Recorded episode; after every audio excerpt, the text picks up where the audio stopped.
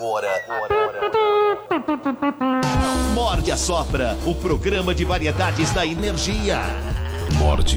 Vai ser uma roubada, eu vou embora. E a Sopra. Sexo. Oi, tudo bem? Você tá aí? Cinema, música, o desconhecido, convidados especiais e o bom humor do mestre. Eu tô aqui, vendo mulher pelada. Não pode. Morde e a Sopra. Energia. Bom dia.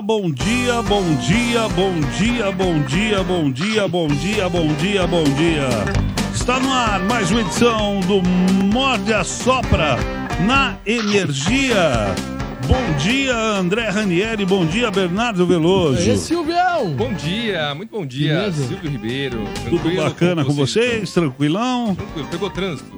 Eu vim de madrugada, né?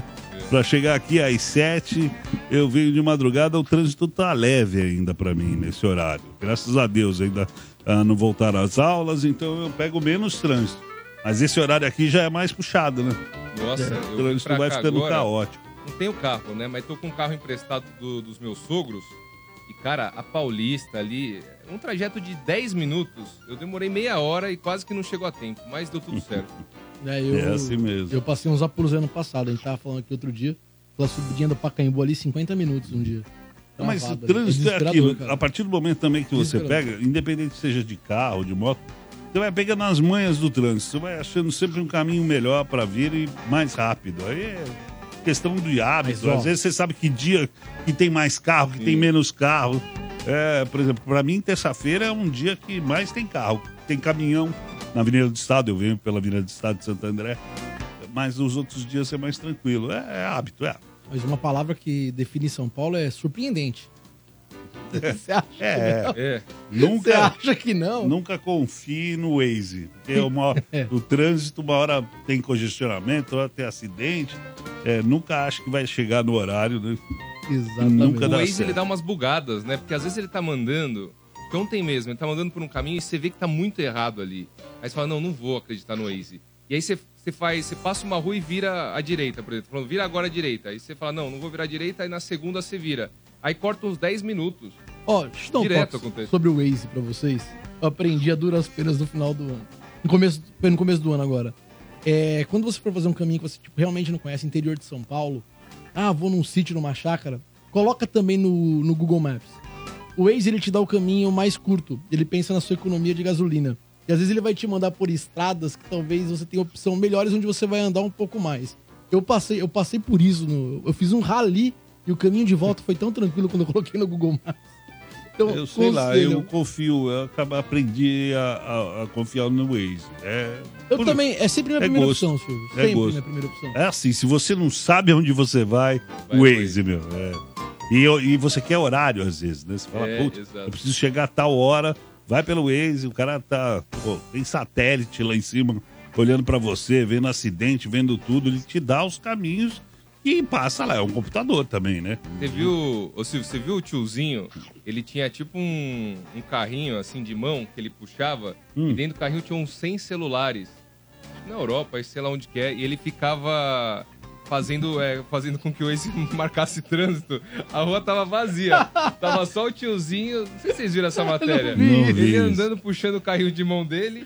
E aí ficava no Waze e ficava vermelhinho ali. E travava a rua. Era só ele.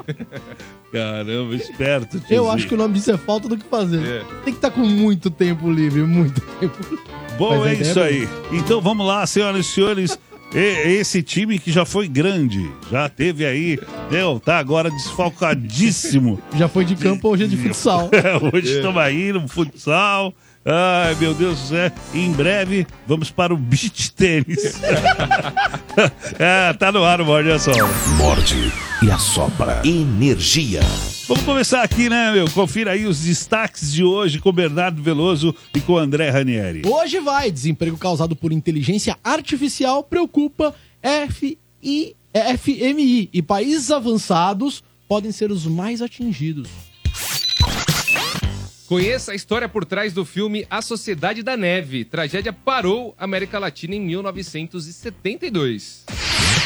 Sua vida nunca mais será a mesma. Saiba 6 dicas infalíveis, como diria o Cebolinha, para descobrir se a pessoa desejada está ou não afim de você.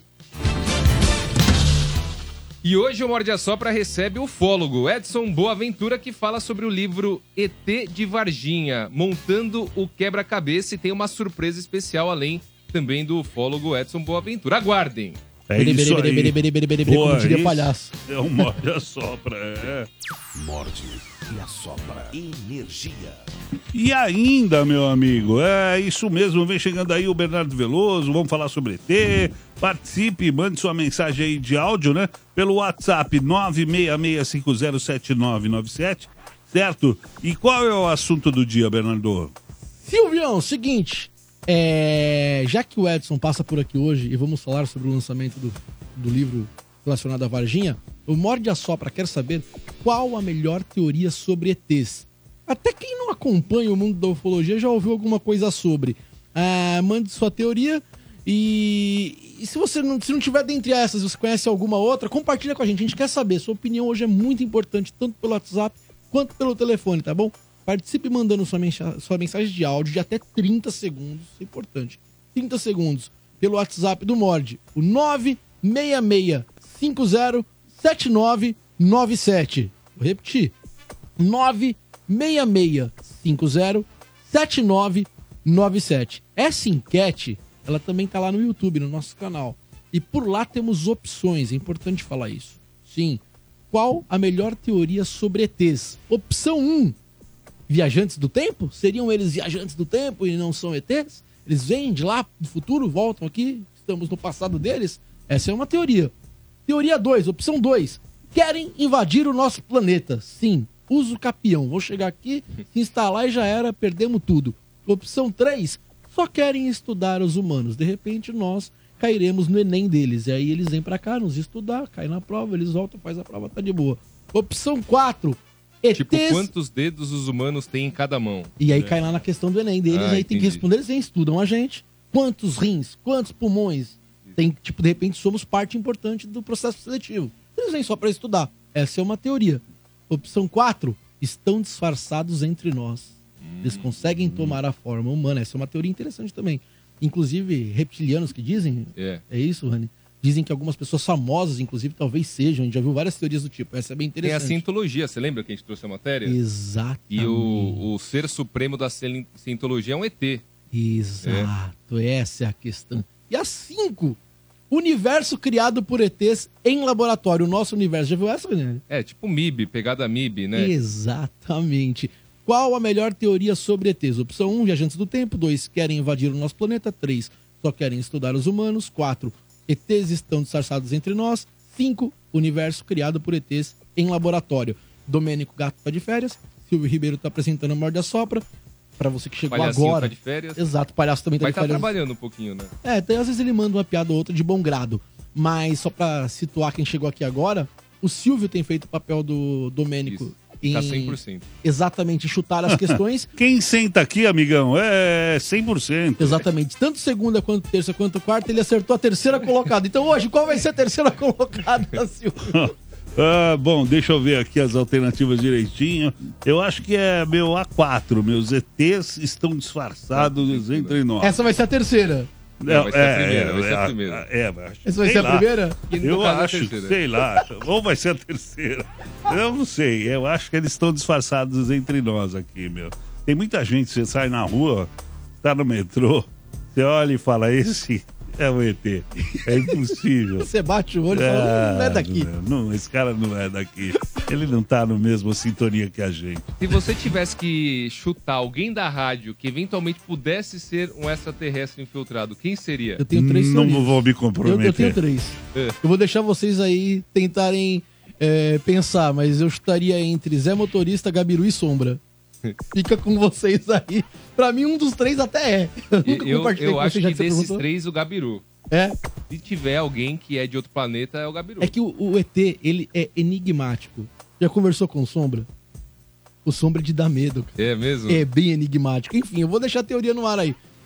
Essa enquete tá lá no nosso canal da Rádio Energia, da Energia 97 no YouTube. Você pode ir lá, se inscrever para participar, clicar no sininho para receber notificação de quando esse programa tá começando. Isso é importante. E se você mandar superchat, ele é lido no ar. Fazendo todo esse processo, você vai lá em comunidades, enquete, vota no que você acha. Mas temos prêmios, e para ganhar, concorrer aos prêmios, temos que fazer a lição de casa. Isso. Primeiro passo, curtir a transmissão ao vivo que tá rolando agora. Tem que ser inscrito no canal. Terceiro ponto, vai lá no chat e deixa seu nome completo. Hoje tá valendo 2 pares de ingressos pro Cinemark de novo. Um pelo chat do YouTube, por isso que é importante ir lá. E o outro pelo nosso WhatsApp, tá bom? Então participa com a gente, vem, manda sua teoria sobre ET. Vai ser muito bem-vindo. E sabe uma coisa em relação a isso, Silvio e Bernardo? A gente sempre pensa qual que seria a postura dos ETs quando eles chegassem na Terra. O que eles fariam? Se eles viriam em paz, se eles iam querer tornar nossos amigos, ou se eles iam tentar invadir. Porém, conhecendo o ser humano, como vocês acham que seria a postura do ser humano se nós fôssemos os ETs e chegássemos em... ETs no caso não, mas se nós fôssemos os alienígenas e chegássemos em outro planeta com vida inteligente. Será que... O que a gente faria? Ia tentar invadir, ia fingir que era amigão no primeiro momento, depois ia tentar roubar a tecnologia, a riqueza dos caras. Ah, você inverteu a situação, que depende, hein? De quem atingiu o alvo. De que lugar que chegar lá em cima. Chegar os americanos, por exemplo, é uma reação. Os brasileiros eram de boa. Chegava lá, e aí, galera? Pagode, caipirinha. É isso aí. Quais instrumentos você tem aqui? Vamos fazer uma roda de... Vamos aí, vamos juntar a galera aí. Churrasco, tem carne aqui. Puxa o cooler com cerveja. Cara, vocês já ouviram falar de churrasco? Vamos nessa. Qual que é o gosto da carne de ET? Ia ser amigão. Agora, se fosse outros, eu já tenho medo. Os caras já entram lá metendo bomba e vamos que vamos, né? Dá medo mesmo. Cara, eu acho que ia depender da primeira reação deles. Acho que chegaríamos com calma. E aí a primeira reação deles ia dizer sobre a nossa. E eu acho que, idem quanto a extraterrestres, a primeira reação de quem tá chegando vai determinar a reação de quem tá. Porque, em tese, você tá sendo invadido. Sim. Você tá sendo visitado por alguém que você não convidou. Então a primeira reação de quem tá ali recebendo esse presentão vai determinar o curso da história toda. Outra coisa muito importante, o pessoal participar também pelo WhatsApp no 966507997. É legal se você já teve algum contato imediato com algum ET, tá bom? Então 966507997, você já viu alguma coisa estranha? Já teve algum contato, aquela luz queria te puxar para cima e você ficou segurando dentro do carro para não subir, né? Então é isso, gente. É isso. Vamos lá, vamos falar hoje sobre ETs o tempo inteiro no 966507997 ou através do 32847097. No telefone do Morde e Sopra aparece muitos ETs. Você já viu, Silvio, na vida? Você já viu alguma coisa esquisita? Não, nada, cara. No céu, não, assim, no interior. Mas também não fico olhando, né? Não procurando, caça, né? Você, Rani? Não, que eu me lembre, não. Só o que eu tenho é a paralisia do sono, né? Que parece que é mais monstro que ET. Mas tem gente que tem paralisia do sono que vê ET também. É, você trouxe isso no Morde uma vez. Mas... Também nunca vi nada, não. Mas também concordo com o Silvio. Vou na mesma linha, não procuro. Você acredita mais em ET ou em espírito? Mais em espírito. Eu acredito mais em ET. Eu acredito que existe uma possibilidade de uma... Porque a gente tem mais relatos de espíritas, de pessoas que recebem, de cartas de comunicação para... como é que é o nome, Silvio? Paranormal? Paranormal. Psicografada, psicografadas. A gente tem muito mais relatos sobre esses casos do que sobre ETs. E, então, acho que se eu tivesse que apostar em uma das existências... vida pós-morte, espiritismo aí eu me chama mais atenção, eu acredito mais. É isso aí, segura, o programa tá só começando, certo? Esse é o Morde e Sopra. Agora hoje já vamos falar com o Bernardo aqui, que ele vem com desemprego. Volta sempre essa pauta aqui no Morde e Sopra. Vai permear sempre, Silvio, porque tá acontecendo. O desemprego tá sendo causado pela inteligência artificial. E tá preocupando aí, né? O FMI, fala aí. Esse é o caso, Silvio. Chegou lá. Pelo menos 4 de cada 10 empregos no mundo, isso não é bom não, devem ser afetados pela inteligência artificial, de acordo com projeções divulgadas pelo Fundo Monetário Internacional. Aí é que tá, vem de um lugar que aí sim preocupa. A gente sempre falou aqui na base do Pitaco FM. Dessa vez o dado vem de um lugar que realmente estuda a porcaria toda. Segundo a instituição, as economias mais avançadas estarão mais expostas do que os países emergentes e os de renda mais baixa. Segundo a diretora-geral do FMI, a Cristalina Georgieva, na maioria dos cenários, a inteligência artificial irá provavelmente agravar a desigualdade geral, uma tendência preocupante que os formuladores de políticas devem abordar proativamente para evitar que a tecnologia alimente ainda mais as tensões sociais. De acordo com a Cristalina, os efeitos da desigualdade de renda gerada pela inteligência artificial dependerão do quanto essa tecnologia incrementará os ganhos das companhias. A maior produtividade de trabalhadores e empresas aumentaria os retornos de capital, ampliando a disparidade de riqueza. Essa é a questão. Para o FMI, embora haja grande possibilidade de a inteligência artificial substituir totalmente alguns empregos, o cenário mais provável é que ela complemente o trabalho humano. Vocês assistiram um filme que chama Moonfall? Tá na Netflix. Não, eu vi que tinha esse filme, mas não assisti. É legal? Bom? Como é que é o nome? É maluquete, mas assim, tem que entrar na vibe do filme. Moonfall. É uma história meio assim, tipo, conta sobre a inteligência artificial. E se você viajar muito no filme, você fala, pode acontecer. O que ele só? Qual que é o Vou deixar tudo no ar, assim. A cara do Ranieri, não, tipo...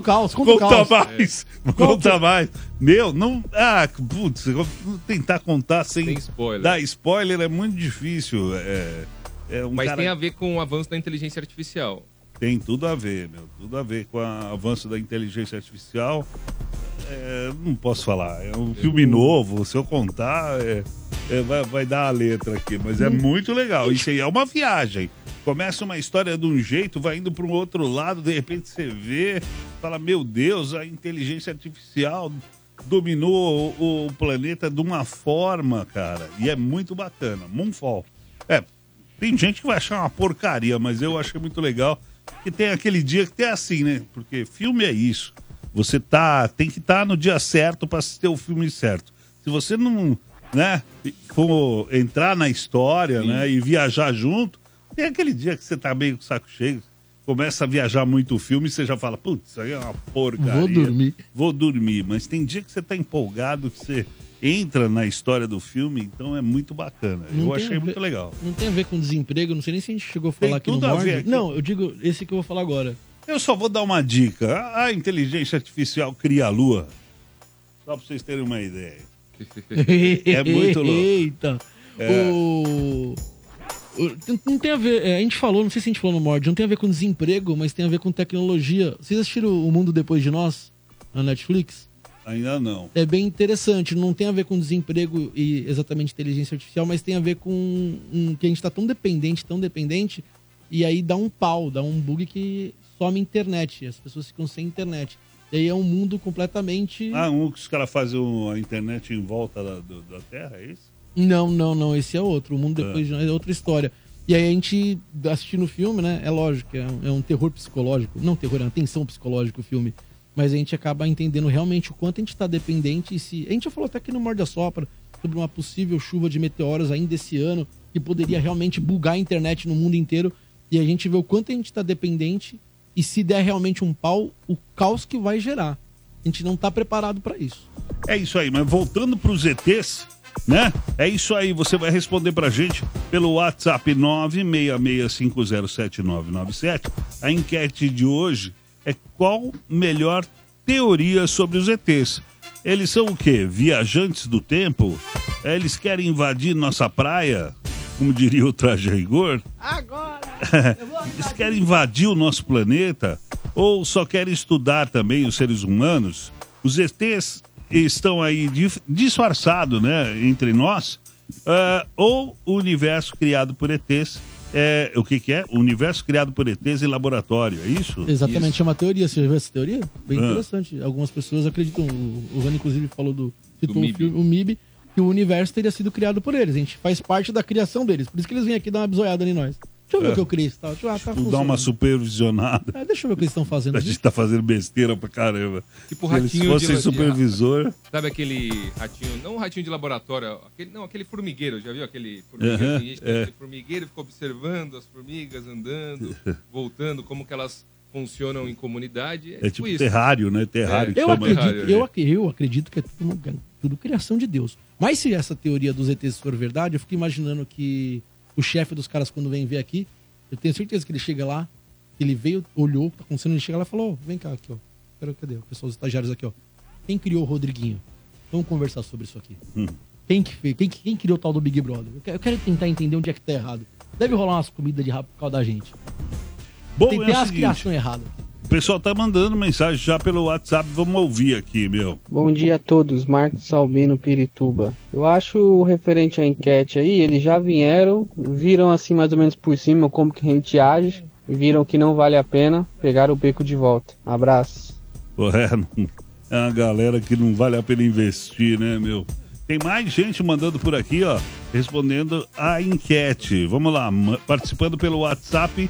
966507997. Bom dia, galera do Morde, tudo bem? Aqui é a Milena Maia do Mandaqui. Sobre o tema de hoje, eu acredito que os ETs, eles sejam viajantes do tempo, sim. Muito mais evoluídos que o nosso. É isso aí, gente. Um super beijo, amo vocês. Boa. Ótimo dia. E continuo reforçando aqui, se você já teve algum contato... com algum extraterrestre, né? É, alguma coisa que você... Meu, tem até documentado, pode mandar pra gente também pelo WhatsApp. De repente você filmou alguma coisa, manda pelo WhatsApp e aí você manda o áudio explicando. Ó, esse vídeo eu fiz tal dia, tava em cima do meu prédio, entendeu? Eu filmei a vizinha... Não, isso é a parte não. Eu vi uma luz... A luz queria e eu consegui filmar. Aí você manda o áudio explicando pra gente. Vamos também aqui pegar o pessoal do telefone 3284-7097. Alô? Alô, fala aí, ô. Eu ia te chamar de Domênico. Normal. Fala aí, ô Silvio Ribeiro. Tudo bacana? Boa tarde aí, pessoal da bancada. Boa tarde. E aí, qual o seu nome? Marcos Roberto. E aí, Marcão, você já teve... você acha que você quer participar aqui da enquete ou você já teve algum contato? Não, eu tentei ligar justamente por isso, para falar da experiência, né? O pessoal não acredita, até às vezes você fala, você já viu, o pessoal não bota muita fé. Mas assim, né? Isso aí é cada um, achar que acredita ou não. Mas assim, eu moro aqui na região de Itaquera, né? Próximo ao Parque do Carmo. E teve um período eu trabalhava com um rapaz que tinha oficina de ourives, né? Fazia muito material lá para essas lojas de ouro, né? Muito anel artesanal e tal. Estava eu e mais ele e mais um outro amigo que trabalhava, né? E essa janela desse laboratório dele dava de frente para a mata do Parque do Carmo, né? E aí estamos lá olhando, já estava caindo a noite, né? Volta de umas 6:30, mais ou menos. Já estava escuro. Olhando pra cima da mata, uma luz mudando de cor. Detalhe, tá? Nessa época não tinha LED RGB, tá? Não tinha nem o LED azul, pra você ter ideia. O LED azul é uma coisa recente, né? Até pipocou depois dos aparelhos, painéis, começou a sair com essas luzinhas azuis, que não existia. Aí tomamos olhando pro céu, aquela luz mudando de cor, né? E aí ela apagava, se acendia em outro ponto, muito rapidamente, né? Aqui, quem mora em periferia, a gente tem muito essa mania de pessoal empinar pipa com lanterninha, né? Pessoal, é pipa com lanterninha, é balão e tal. Não era. Porque ela mudava de cor. Ela parecia essa fita RGB quando você fica mudando o ciclo da cor, sabe? Ela passa do vermelho pro azul, sabe? Aquele verde neon e tal. Sim. Mais ou menos assim. E do nada a luz ficava apagando de um ponto, né? Se movimentava muito rápido e acendia em outro. Mas o detalhe mais extraordinário, cara, foi isso. E nós ficamos assim com a pulga atrás da orelha. E ninguém, quando a luz acendeu... Ninguém filmou, né, ela nada. Ela ficou, né, acesa um bom tempo. Aí ela se deslocou acesa. Aí é só pra quem foi moleque e já estourou a bundinha do vagalume e passou na camisa. Alguém já fez isso? Na camisa não. Já estourei o vagalume sem querer. O que acontece? Fiquei curioso. O que acontece? Quando você pega o vagalume, né, isso fazia muito no moleque. A gente passava na camisa, né? Aí fica aquela luz... Não, a bunda dela fica fluorescente, a camisa. Aí ela vai apagando aos poucos, né? Bem devagar. bem devagar até sumir. Foi o que aconteceu. A hora que essa bola se deslocou, né, deslocou rapidamente e ficou esse rastro de luz, né, e foi sumindo no céu. Aí pergunta para você, Silvio Ribeiro, alguém mais viu esse fenômeno? Não. Só eu e esses dois rapazes estavam trabalhando. Pô, mas já era. Perguntamos pra vila, ninguém viu. Ninguém viu. Mas 3 já tá bom e não tinha como filmar na época, né? Não, esquece, cara. Celular, não tinha nem celular. Não tinha, é, né? Não. É isso aí faz um bom tempo já. Eu era bem jovem, cara. Tinha meus 20 e poucos anos. Hoje eu tô com 51. Entendi. Até hoje você... E vocês se encontraram depois, falaram, pô, que loucura. Sim, foi... sim. Um amigo, esse é um desses amigos, né? Tem uma marcenaria, né? Aqui na região, trabalha com esses móveis planejados de alta. E esse outro rapaz, ele joga no time com o meu irmão, né? Às vezes quando ele parece aqui na rua, a gente comenta desse fato. Cara, mas é aquilo, ninguém viu, só nós 3. Sabe? Parece que é outra coisa também, parece que são para algumas pessoas. Ô, Marcão. Né? Eu não tô duvidando de você, é só uma pergunta curiosa mesmo, assim, só para tentar entender qual foi o cardápio ingerido e digerido. Eu tava pensando nisso também. De repente dia. Vocês se hidrataram com o quê durante o dia? Acho que é essa a pergunta que eu quero fazer. Não, cara, pra você ter ideia, ô Bernardo, eu nem fumo, cara. Essa era a próxima pergunta, Marcão. Então, nem fumo, entendeu? Não fumo, só cerveja de vez em quando, né? Mas assim, é um negócio interessante. Isso aí não foi a única vez não, tá? Uma vez também fomos acampar em Pirajú, né? Fazer um acampamento em Pirajú. Também, cara, na Castelo, lá por volta das 3:30 da matina, estamos na Castelo, lá no meio do matão, uma luz nos seguindo. E aí, cara, paramos o carro, o que é isso aqui, cara, que tá acompanhando a gente? Do nada sumiu. Né? Tem coisa que você sabe, cara, você conhece o avião, você conhece a aeronave. Sim. Cara, a gente não é tão chucro assim, cara. Lógico. Você consegue ver o que é uma luz, né? O que é uma coisa que é totalmente diferente no cenário, né? Que não era pra estar ali, né? Caramba, isso a luz seguindo... Também, isso... Eu acho que a luz seguindo é pior, hein, meu? Então, paralelo, você faz paralelo à rodovia, né? Também de passa por rodovia, tem antena, elas ficam piscando e tal, nada disso, não era nada disso, né? Então, quem viaja e sabe como que é a rodovia, tem essas torres que ficam com as luzes de sinalização, né? E tal, no meio do mato. Não, mas nada disso, ela voava numa altura razoavelmente baixa, né? Uhum. Uma distância, em relação bem próxima da rodovia, mas acompanhando o nosso trajeto. Aí paramos o carro pra ver, cara. Paramos e descemos pra olhar, né? Aí, nesse dia, tava na época, era minha namorada, minha esposa, mais 2 irmãos e mais um amigo, né? Esse amigo falecido. Ele que deu um toque pra ela, falou, cara, dá o ligue. Vocês não perceberam, mas não sei se vocês olharam, mas tem um negócio seguindo a gente, vai, ó, mó cota. Aí paramos pra descer do carro pra olhar. Então a caravana tinha 4 carros. Eu acho. Nós fomos acampar numa represa que tinha ali, né? Que tem ali localizada na região de Pirajú. Eu acho que o negócio é com você, hein, meu? Eu acho que sou eu, bicho, meu. Acho que eu atraio essas coisas aí. Uma hora os caras vão ligar o aspirador de pó com luz lá de cima e, vai te abduzir aí qualquer hora, hein, meu? Ô, Marcos, Silvio, eu tenho uma tese pra isso que eu acho. Talvez, pensa nisso, os ETs chegaram aqui.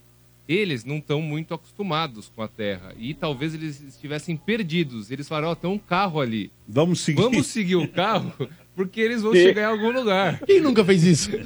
Eu já fiz isso. Eu também bem já. Louco. Agora, esse negócio é muito... É assim, cara, se pensar, sabe? A gente tem que parar um pouquinho pra pensar e ver, eu acho que a gente não tá sozinho, né? Lógico. Porque, assim, existe todo o universo. Você comparar aí, você tem o universo dos humanos, você tem as formigas, como o pessoal tava falando do ratinho, a veneno da formiga.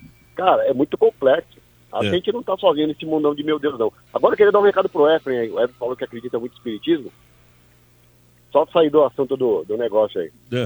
O Efraim. Não é o Efraim, não. É o Bernardo. O Efraim não, é o Bernardo Veloso. André Ranieri, Bernardo Veloso e eu aqui. Fui eu que falei. Não é que eu falei que eu acredito muito em espiritismo. Eu falei que entre espírito e ETs, mas em espírito pela quantidade de tudo, então, por relatórios, assim.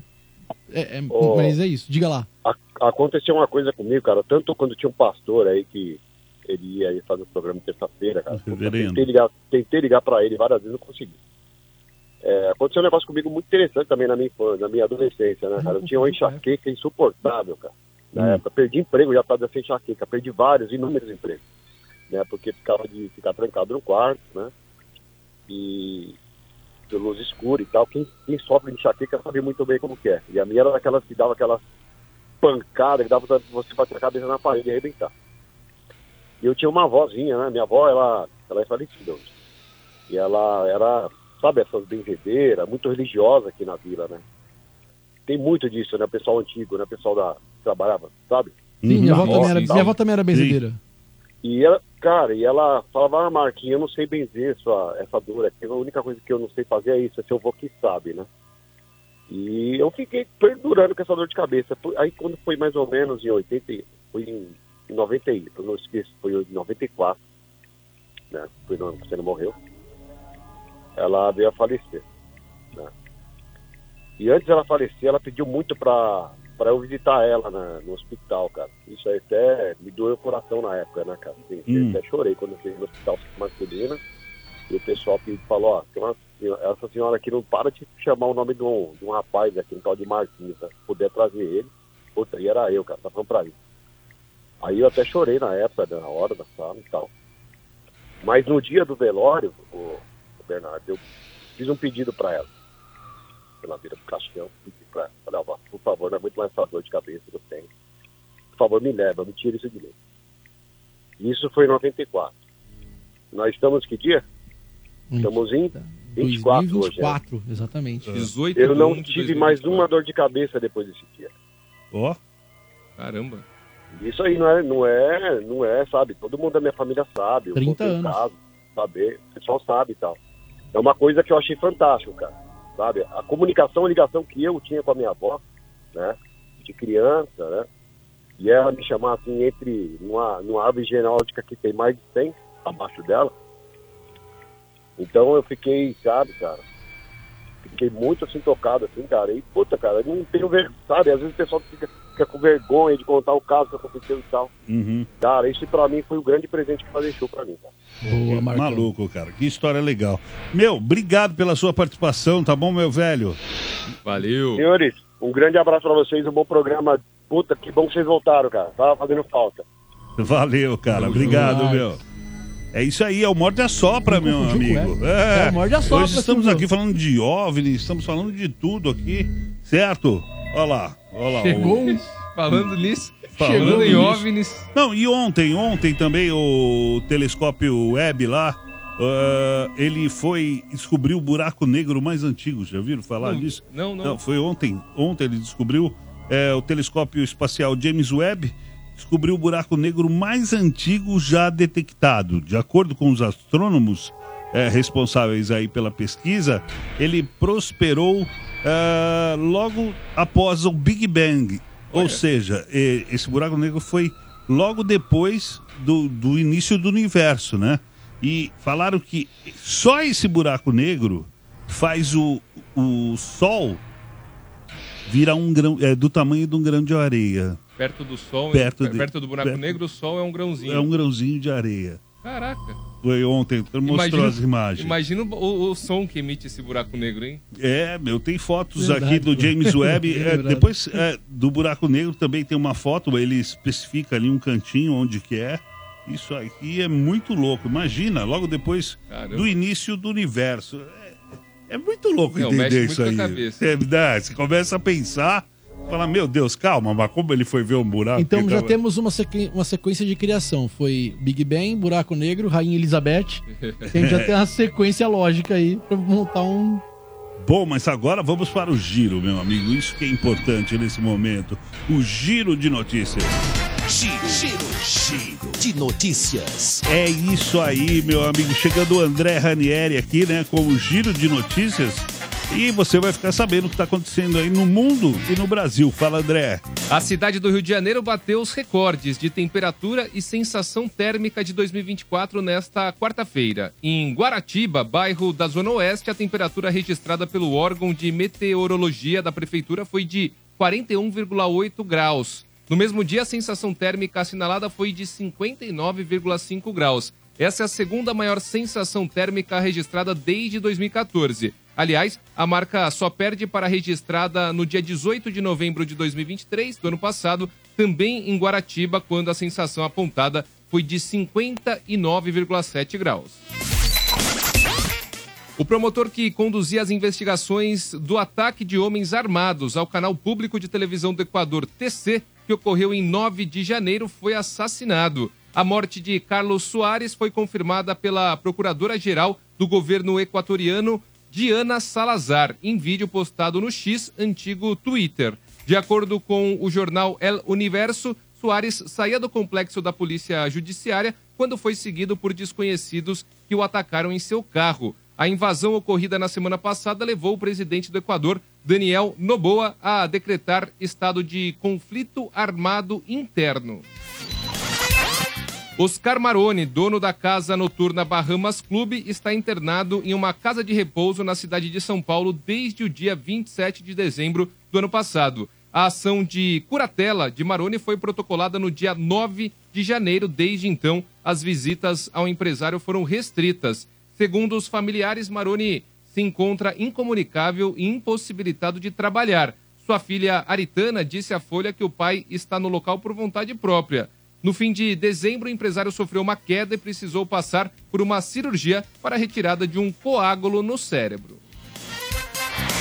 Morde e Assopra Energia. É isso aí, você está ouvindo Morde e Assopra na Energia. Continue participando também, mandando mensagens pelo nosso WhatsApp 966507997 e respondendo a nossa enquete. Você vai por lá também no YouTube, né? Responde a enquete. Qual a melhor teoria sobre os ETs? Viajantes do tempo, querem invadir o nosso planeta, só querem estudar os humanos. ETs estão disfarçados entre nós. Universo criado por ETs em laboratório. Certo, o pessoal está participando aqui, chegando mais mensagens, o pessoal respondendo a enquete pelo WhatsApp. Bom dia, programa Morde e Assopra, parabéns aí pelo trabalho de vocês, Edgar de Taboão da Serra, pedagogo. A enquete é o seguinte, eles vêm para fazer uma certa amizade, por quê? Porque quando eles pousaram lá em Varginha, conseguiram pegar eles e eles não reagiram nem nada, entendeu? Obrigado, bom trabalho aí. A teoria. Caramba, hein, meu? Ele formulou. Vamos lá. Respeito. E aí, isso. Pessoal do Morde e Assopra, eu vou ficar aí com a quarta, tá? Que eu acho que é a mais perto. Porém, eu acho que eles estão disfarçados, mas não de reptiliano, porque o reptiliano ele é terrestre. E aí a gente não sente, não vê, não toca, não consegue ver. Agora resta saber se eles veem a gente ou não, né? Um abraço aí do AVS. Segura aí, meu. O pessoal tá vindo forte, hein? Vamos lá.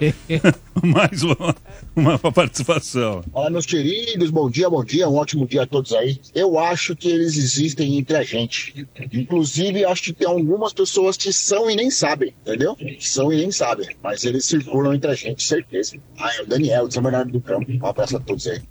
Ah, beleza. Ó, o cara foi na minha. Eles estão entre nós. Hein? Aliás, Silvio, olha isso. Não sei o que está acontecendo com você, porque hoje você apostou que a alternativa número 4, ETs estão disfarçados entre nós, ganharia, sim, certo? Sim. E está ganhando.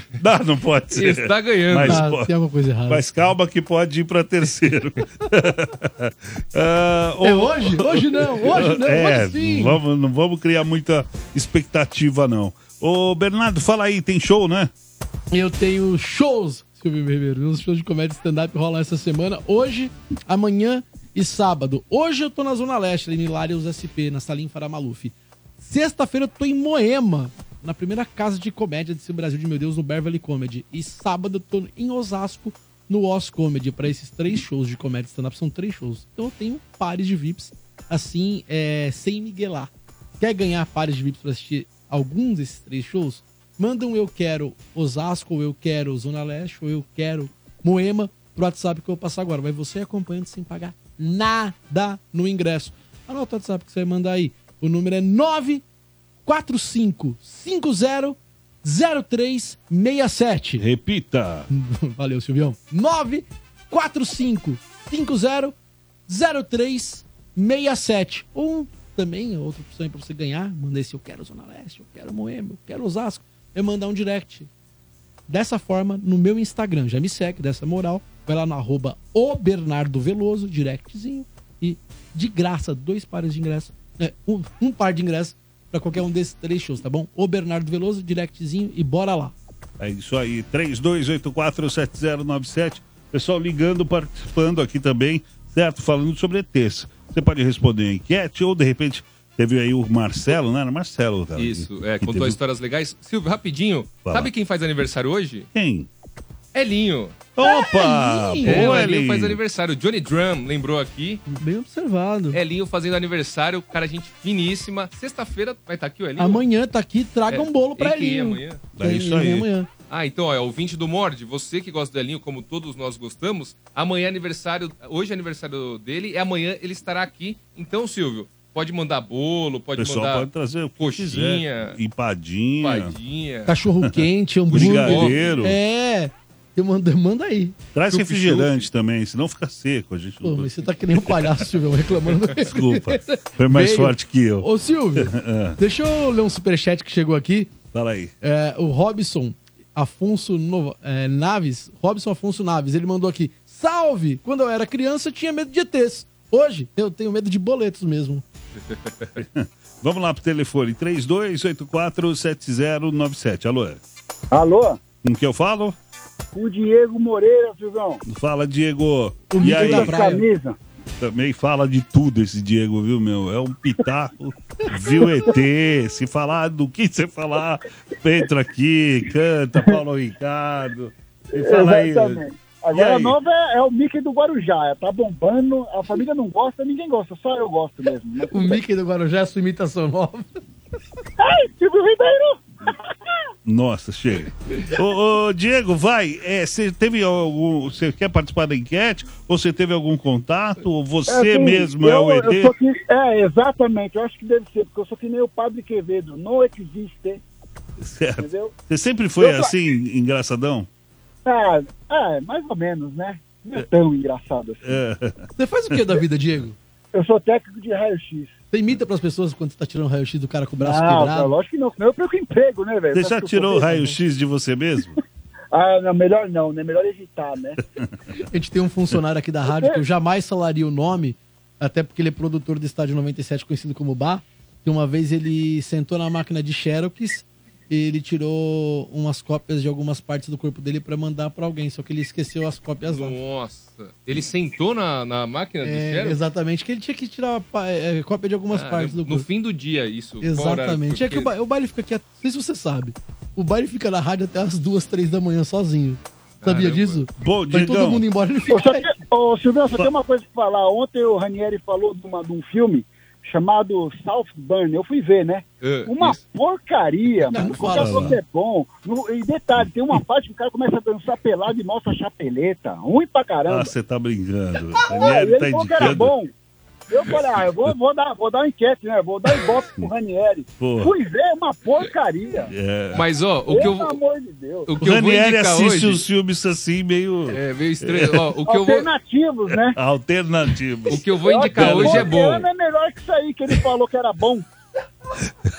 Não, mas, ó, eu dei a letra. Eu falei assim, ó, vai ter uma cena de nudez lá que vocês nunca viram na vida. Nudez, né? Nudez. Aí o Bernardo falou, não, vocês não sabem o meu ex-vídeo. Bernardo, que cena grotesca. O cara dançando balé com a chapeleta. Pelo amor de Deus. Que vergonha. Agora eu fiquei com vergonha da indicação do Ranieri. Ó, eu não tenho moral pra criticar Ranieri, porque das indicações dele... A série pela qual eu me apaixonei ano passado e virou top 5 de vida, foi ele que indicou, que é Ted Lasso. Então mas eu já tô esperto, eu não vou assistir a chapeleta, vou assistir o da neve, então. Hoje a gente vai falar do da neve, ó. Então... Diego, obrigado, cara. Um abraço pra vocês aí. Valeu, Diego. Ai, meu Deus do céu. Vou tentar atender outra linha aqui, vamos ver. Indicando chapeleta. Alô? Com que eu falo? Bom dia, Luciano do Butantã. Fala, Luciano, tudo bom? Beleza, tudo jóia. Tudo jóia, Luciano. Tava esperando vocês voltar de férias, viu, pra escutar vocês ao vivo aí de novo. Que bom, meu. E aí, você já teve algum contato imediato do terceiro grau? Eu já saí com uma eteia já, cara. Já conversou com quem? Eu já saí com uma eteia. Uma mulher ET. É sério mesmo, verdade mesmo. Não pode ser. Segundo ela, né? Calma aí, calma. Algumas informações e eu cheguei à conclusão que ela era uma ET mesmo. Calma que eu vou mudar até a trilha, que a gente precisa colher mais informações a respeito disso. Você... depoimento forte agora. Presta atenção os dois aí, ó. Ele... Qual é o seu nome? Desculpa. É Luciano. Luciano... eu quero concorrer aos prêmios aí também no final, beleza? Vamos ouvir, vamos ver se é... O Luciano saiu com uma... O nome completo dele? Ideia. Não, Luciano, o que é o seu nome? Luciano Silva Vieira. Luciano Silva Vieira, ele saiu como uma eteia. Esse pode ser o melhor corte da história do Morde e Sopra no YouTube. Vai com calma, Luciano. Bilu. Criou uma expectativa. Bilu? Teteia. Criou-se uma expectativa, Luciano. Não, é assim, deixa eu explicar. Foi uma pessoa que eu conheci uma época e ela me deu uns toques que ela não era daqui. E eu achei que podia ser verdade mesmo. Uma das coisas que ela disse que só saía à noite, e nessa vez que ela me chamou pra sair com ela, foi pra jantar.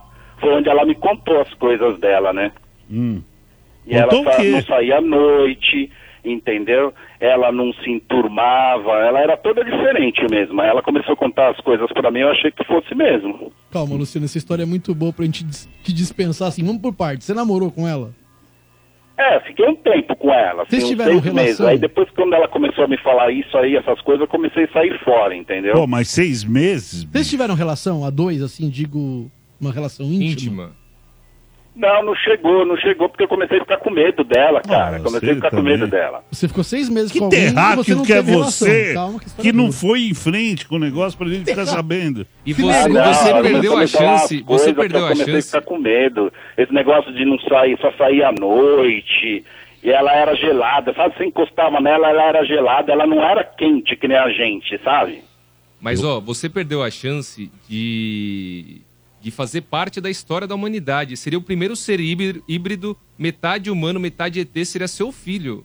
Olha que honra, cara. Não, eu acho que eu não ia conseguir ingerir isso, não. Acho que é muito louco isso daí. Mas também... Iam ter coisas diferentes. Você sendo chamado na escola porque seu filho abduziu o outro. Isso ia ser um problema. Mas tem... incrível, cara. Não, mas tem um detalhe aí também. Que você pode ser uma ET... Mas como pode ser também um espírito? Você se encontrava aonde? Sim, verdade. O namorado do cara. Ah, a mulher gelada. Eu fiquei com ela, eu só saí com ela 3 vezes, assim, de noite. Porque eu só ia na casa dela, né? E aí, à noite, a gente saía. E aí, ela começou a me explicar por que ela não saía à noite. Porque o dia deixava ela mal, deixava ela fraca. E aquilo que eu falei, ela era gelada, cara. Ela não tinha um corpo quente que nem a gente, sabe? Será que ela não era uma vampira? Não, possibilidade. Porque não sai à noite. Também. Como que era o canino dela? Normal, ela era bonita. Mas você deu uns beijos? Mas eu acho que ela não tava no corpo... Ela tava abduzindo outro corpo também, né? Porque ela não era feia, sabe? Ela não era feia, ela era uma pessoa normal. Só que as coisas que ela me falava que era estranho, cara. Qual a coisa mais estranha que ela te falou? Além do que ela não podia sair à noite. Isso aí também tem um monte de cara que fala, e geralmente esses caras não são ET, são casados. Eles falam, só posso sair à noite. Ela não gostava de fazer sexo, né? Ela não sentia nada por ninguém, ela só queria companhia, entendeu? E eu fui uma das vítimas, né? Eu sei que quando ela começou a falar as coisas pra mim, eu saí fora, cara. Eu falei, não, essa pessoa não é normal, não. Essa teia não é normal, não. Você demorou 6 meses pra entender isso, né, também? Vamos conversar, Luciano, sobre o assunto. Demorou um cadinho, né, Luciano? Então, pra você ver, né? Ainda conseguiu me enrolar ainda, né? É verdade. Bom, beleza, cara. Pô, obrigado pelo seu depoimento aí. Foi muito interessante. Beleza. Qualquer coisa, eu vou ver se eu escrevo um livro aí mais pra frente. Aí conta os detalhes aí, porque tem muitos detalhes. Por aqui não dá pra falar, né? Pô, eu tô louco pra saber. Você não quer contar? Dá pra falar. Você quer um... Lógico, quer o título do livro aí. Vê se eu ganho um dinheiro mais 18 ainda. Tá miguelando informação aí, pô. Quer um título pro livro, Luciano? Por favor. O ET que invadiu o corpo que eu queria invadir. Falou, meu velho. Valeu, gente. Obrigado aí pelo espaço. Valeu. É isso aí, é o Morde e Sopra, meu amigo. E agora, Morde e Sopra também não é só ET, não. Não é. Ah, não é não? Não. Que bom. Morde e Sopra. Energia. Ah, sim, agora André Ranieri aí vai trazer uma história, né? Você vai conhecer a história por trás de A Sociedade da Neve, um filme que tá aí na Netflix, né, André? E que tá bombando, né? Um filme muito legal. Então eu indiquei Saltburn, todo mundo gostou, né? Todo mundo achou que o filme foi muito legal, que valeu a indicação. E esse Vale a pena demais. Nenhum de vocês assistiu ainda, né, A Sociedade da Neve? Não assisti. Eu tô muito afim de assistir. Eu assisti o original lá. O Vivo? Cordilheira dos Andes? O filme? É, Cordilheira dos Andes. É, tem um que chama Alive, Vivos. Será que é esse? É, provavelmente é. Esse é sobre o mesmo tema. Mas faz muito tempo, eu não lembro. É, dos anos 90. A gente até vai trazer detalhes, as diferenças do Sociedade da Neve e do filme Vivos, que tem diferenças importantes também, pra quem quiser assistir os dois. Então, pra quem não assistiu, o filme A Sociedade da Neve tá disponível lá no Netflix e conta a história do desastre aéreo que ocorreu nos Andes há mais de 50 anos. Então a gente vai trazer algumas informações aqui, mas essa história todo mundo conhece, né? Então não é que tem spoiler. Fique ligado. O longa, ele é uma coprodução espanhola, uruguaia e chilena e foi baseada no livro homônimo, que também chama A Sociedade da Neve, do jornalista uruguaio Pablo Vierce, que inclusive está vivo ainda. O livro, Silvio, ele documenta os relatos dos sobreviventes do acidente e olha que interessante, muitos desses relatos, o Vierce, curiosamente, o Vierce, ele conhecia as pessoas do acidente e ele colheu esses relatos. Nesse momento... imagens, para quem estiver acompanhando lá no YouTube, do filme. Então tem algumas imagens do filme e daqui a pouco as imagens originais do acidente também vai dar para fazer um comparativo, então é bem interessante. Corre lá no YouTube da Energia FM que você vai ver imagens do filme e depois as imagens reais eles conseguiram reproduzir com muita maestria. Mas vamos lá, um fato interessante sobre o filme é que o elenco ele é composto por atores uruguaios e argentinos. E a maioria dos atores são novatos. E isso eu achei muito incrível porque as atuações elas são simplesmente sensacionais. É um filme bem profundo, diferente daquele norte-americano dos anos 90, que é um filme legal, mas que não vai tanto para essa parte psicológica. As atuações do filme A Sociedade da Neve elas são muito boas. O longa, aliás, ele foi aclamado pela crítica e vários críticos defendem que foi o melhor trabalho, a melhor obra do cineasta Juan Antonio Bayona. Não à toa, o Sociedade da Neve foi o filme selecionado como representante espanhol para o Oscar de melhor filme internacional da edição de 2024. Aliás, nos próximos dias, os indicados ao Oscar vão ser liberados. Talvez o Sociedade da Neve ele esteja aí concorrendo a melhor filme estrangeiro. Mas falando agora do desastre aéreo dos Andes de 72. O que foi esse desastre que foi retratado no filme? Esse desastre aéreo dos Andes se refere a um voo que ocorreu em 1972, que saiu do Uruguai, de Montevidéu, e que foi para o Chile, em Santiago. O avião em questão ele transportava uma equipe de rugby uruguaia chamada Christians Club, além dos familiares, amigos e da tripulação que estava no avião. Ao todo, eram 45 pessoas. Porém, durante esse trajeto, para quem já viajou, já foi para o Chile, é um trajeto curto, né? Hoje em dia, eu dei uma pesquisada, está em torno de 2 horas e meia. Mas durante esse trajeto, a aeronave ela se chocou com uma montanha na Cordilheira dos Andes, que é a maior cadeia montanhosa do mundo. E na queda do avião, cerca de 1/4 dos passageiros morreu. Então, muita gente sobreviveu. E os que sobreviveram, Silvio e Bernardo, eles não faziam ideia do desafio que eles iriam encarar. Então, assim, o pior ainda estava por vir. Havia pouca comida, não tinha nenhuma fonte de calor, as condições climáticas eram extremamente congelantes, adversas, e além disso eles estavam a 3.600 metros de altitude. Então imagina o cenário, todo mundo em choque, que aconteceu um acidente, todo mundo com fome, com frio, em luto, porque perderam familiares, pessoas mortas do lado, em choque, desesperadas, e tem um outro agravante que também é conhecido, que entrou na história. Simplesmente, Silvio, eles conseguiram conectar um rádio e eles estavam acompanhando as buscas e eles descobriram depois de muito tempo que as buscas tinham sido encerradas. Entendi. Eles falaram, nossa, agora azedou o palmito. Vixe, tá aqui, sem comida, sem nada, sem perspectiva de ir embora e não estão mais procurando a gente vai morrer.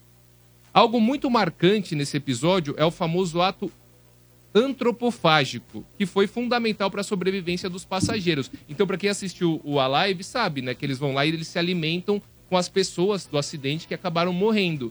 E no filme, isso é retratado de uma forma muito, muito, muito legal.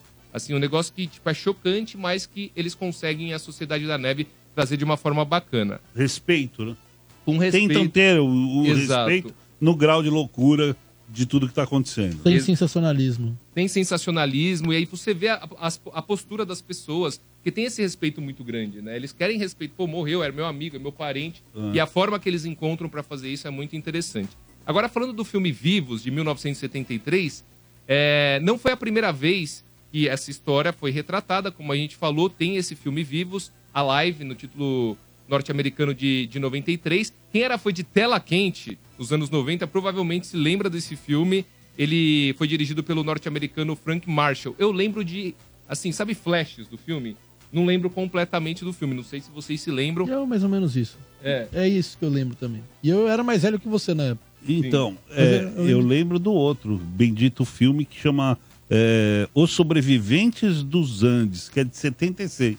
Ah, é um anterior ainda. É, 76. Nossa, 4 anos depois do acidente. Conta da mesma história do rugby, conta toda a história. Eu acho que foi... Que bacana. Eu lembro que a minha irmã foi assistir em 76, eu tinha 11, 10 anos. E minha irmã foi assistir, voltou do cinema assim, desesperada. Meu Deus, que filme! Ai, eles comiam as pessoas. Voltou chorando. Sim. Foi muito impactante na época, em 76. Caramba, eu vou procurar esse aí. Esse aí eu não me lembro, né? Sinceramente. O foco dos dois filmes, Silvio, ele é bastante diferente. Por quê? Em Vivos, né? Esse que você comentou agora, eu não assisti ainda. Mas em Vivos, que é esse de 93, as atenções elas estão nos sobreviventes que decidem enfrentar a neve em busca de resgate. Então todo mundo sabe, é uma história conhecida, chega um determinado momento que dois dos caras falam assim, a gente vai enfrentar aqui os Andes e vamos tentar ir atrás de alguém. Então, em Vivos, esse é o foco. Já em Sociedade da Neve, o foco está no período após a queda do avião, em que os sobreviventes, eles tentam justamente não morrer, né, e esperam por ajuda. Então essa é uma diferença marcante entre os dois filmes. Além disso, os personagens que dão voz à história são diferentes. Aquele voice-over, o cara que fica falando. Em Vivos é o Carlitos Paes, em Sociedade da Neve é o Numa Turcati. E eu não vou dar spoiler aqui, mas assim, é muito marcante porque que o Numa Turcati, tendo o voice-over do segundo filme, é legal. Mais diferenças. Enquanto em Vivos o elenco é formado por norte-americanos e canadenses, em Sociedade da Neve, como dito, são uruguaios e chilenos. Outra distinção é que em Vivos, muitos dos sobreviventes foram deixados de fora da história. Já em Sociedade da Neve, praticamente todo mundo foi contemplado. Em relação ao final, e aqui sem spoilers, claro, apesar de ser uma história já famosa, Sociedade da Neve avança, conta um pouco mais da história em relação a Vivos. Então Vivos para em determinado momento e Sociedade da Neve ela avança um pouquinho mais, esse filme que está no Netflix. E para fechar, apesar desse acidente ter acontecido há mais de 5 décadas, ainda há 14 passageiros da tragédia que estão vivos. Pô, que legal. Que legal. Lembrando que em 72 a maioria tinha cerca de 20 anos. Eu tava fazendo essa conta mental aqui. Quantos anos será que eles estão? Então, eles têm na faixa dos 70, 70 e poucos anos, 80. Dos sobreviventes, só 2 morreram. E morreram recentemente, assim. Morreram, né, de morte morrida, digamos assim. Então é impressionante, né? Já o local onde aconteceu o acidente, que é chamado de Vale das Lágrimas, atrai até hoje turistas do mundo inteiro. Os aventureiros, ano após ano, se arriscam. Aliás, imagens original, viu? Para quem estiver lá no YouTube, nesse momento a gente está projetando as imagens que foram tiradas, porque tinha uma câmera fotográfica, o filme até retrata isso. Então, imagem do avião antes de decolar, imagem do avião depois que ele caiu, também os destroços do avião que os próprios sobreviventes tiraram. Imagens de quando eles foram resgatados, também imagens reais, imagens quando eles estavam lá tentando sobreviver. Inclusive, o filme ele retrata que em determinado momento, quando iam tirar foto, eles cobriam pedaços de corpos que eles estavam se alimentando das pessoas, justamente para não sair das imagens. E tem imagem até do avião, né? Na hora que ele vai decolar, tem imagem também ali de todo mundo reunido. Mas vamos lá. Os aventureiros, ano após ano, se arriscam em explorar a Cordilheira dos Andes e tentam replicar o caminho trilhado pelos 2 sobreviventes que buscaram ajuda e que conseguiram. Inclusive, nas expedições que ocorreram ao longo desses anos, amigos, familiares e turistas conseguiram trazer de volta alguns pertences dos passageiros. No entanto, por conta do percurso desafiador e das condições atmosféricas extremas dos Andes, muitos objetos pessoais ainda permanecem no local, mesmo depois de 50 anos, né? Isso é impressionante. Isso sem falar dos pedaços da aeronave, boa parte está submerso na neve e até por isso o local ele se tornou também um verdadeiro santuário para as vítimas do acidente. Então, assistam, vocês já sabem do que se trata o filme, vocês vão, acho que conseguir aproveitar muito mais, né, o ouvinte do Morde e Sopra, e esse vale muito a pena. Saltburn, ele é um filme mais polêmico, tal, tem gente que gosta, tem gente que não gosta, mas Sociedade da Neve é aquele filme que agrada a gregos e troianos, viu, Silvio? Sabe o que eu achei curioso aqui? A semelhança com o Titanic, né? Porque o local vira México imaginário, né, cara? Porque, assim, é lógico que na história do Titanic a gente viu o que aconteceu com o submarino, que foi. Mas nesse caso aqui também, é perigoso você fazer esse caminho de que os caras fizeram pra encontrar ajuda e voltar e salvar todo mundo. Então a galera meio que se arrisca pra ir no ponto que os caras sonam. É, por mais que eles vão com guias, etc., sempre tem um risco, né? Sempre tem um risco. Neve? Dependendo da época do ano, é que eles devem ir na época mais favorável. Mas mesmo assim, não sei se eu arriscaria, não. Eu fui. Vocês já foram pra. Vocês já pegaram temperatura? Você morou nos Estados Unidos, você deve ter pegado. O Silvio, eu não sei se já viajou pra lugar frio assim. Nunca peguei neve. Nunca pegou neve? Você nos Estados Unidos pegou? Peguei. Eu fui agora, começo do ano, com as crianças, num espaço que tem aqui em São Paulo que tá simulando a neve. Então você entra a menos 20. Cara, é desesperador. Eu não consegui ficar, acho que 40 minutos lá dentro. Não, é difícil. Mas também tem um tempo determinado só pra ficar lá dentro, né? Não passaram nada, não. Vai até onde você aguentar. Aí chega uma hora que você fala, já deu, né? É que também vai ficar lá fazendo o quê? Mas tem, assim... Não, mas dá pra você brincar. Tem legal. Assim, você pega, tem escorregador, assim... Tem um monte de escultura em gelo que você bate também. Gramado e Canela, eu fui nesse. Já foi nesse de Gramado e Canela? Não fui. Eu não entrei lá em Gramado. Aqui em São Paulo é no Shopping Interlagos. Ártico, Gelo e Neve. É bem legal, assim, pra você ir com as crianças, quem tá de férias agora, é um rolê interessante, mas você não aguenta ficar, tipo, isso aí, meia hora, uma hora no máximo, já tá mesmo com os tobogãs, escultura em gelo que você vai tirando foto. É bem instagramável, assim, que fala. Sim, fica bonito, instagramável. Bem instagramável. Mas não dá pra ficar muito tempo, não. Acho que eu fiquei uns 40 minutos, peguei um café, porque eles vendem, obviamente, que eles colocam uma lanchonete em Canela e Gramado, dentro do lugar, congelado. Então, a fila de café é gigante. Eles dão uma roupa lá pra você, mas mesmo assim, o rosto, a mão... congelante. É, você pega, nesse que eu fui, você pega a luva e a jaqueta deles. Mas eles te aconselham, vem com uma ou duas calças, vem com um tênis que é bem fechado, vem com uma meia grossa, eles te aconselham. E realmente legal, você vai passar frio. Foi aí a dica do André Ranieri, certo? Um filme bacana. Já tivemos também aí uma controvérsia a respeito de outros filmes indicados aí por André Ranieri. Mas assista aí, certo? A Sociedade do Gelo, é isso? É isso. Morde e Assopra. Energia. Continua também o pessoal participando aqui pela enquete, né? Enquete aqui, o pessoal mandando as opiniões no Morde e Assopra pelo YouTube e também o pessoal participando pelo nosso WhatsApp 966507997. 966507997. O pessoal está respondendo aí qual é a melhor teoria sobre ETs. 1, viajante do tempo. 2, quer invadir o nosso planeta. 3, só querem estudar os humanos. 4, ETs estão disfarçados entre nós. Ou 5, universo criado por ETs em laboratório, certo?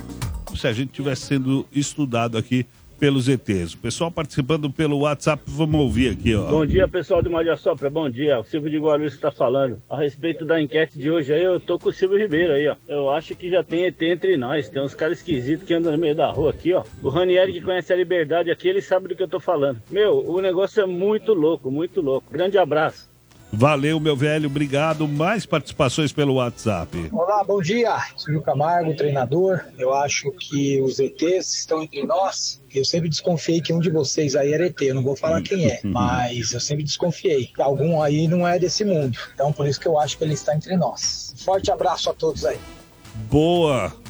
Mais participações aqui pelo WhatsApp. Pessoal do Morde e Assopra, eu não acredito em ET porque eu nunca vi um. Então...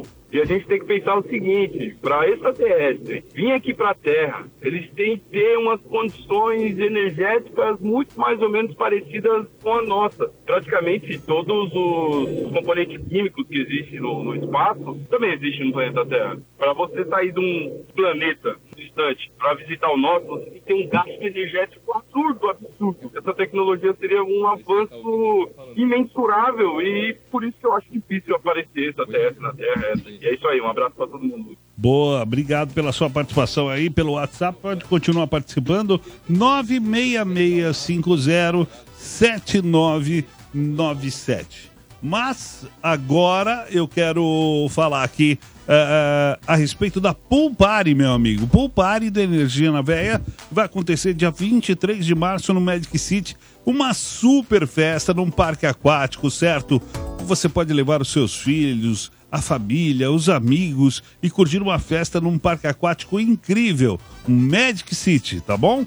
Vai lá, olha, 23 de março, Pool Party do Energia na Véia, agora com 3 pistas cercadas com muita água e diversão, sendo uma exclusiva aí para os clientes do Camarote Open Bar. Se você ainda não tá com o seu ingresso na mão, vai lá, acesse magiccity.com.br, magiccity.com.br. Às vezes você fica pensando, ah, mas o evento tá longe ainda, é 23 de março. Só que já foram vendidos mais de 50% dos ingressos, já foram vendidos. Você pode ficar de fora, se não correr atrás do ingresso aí.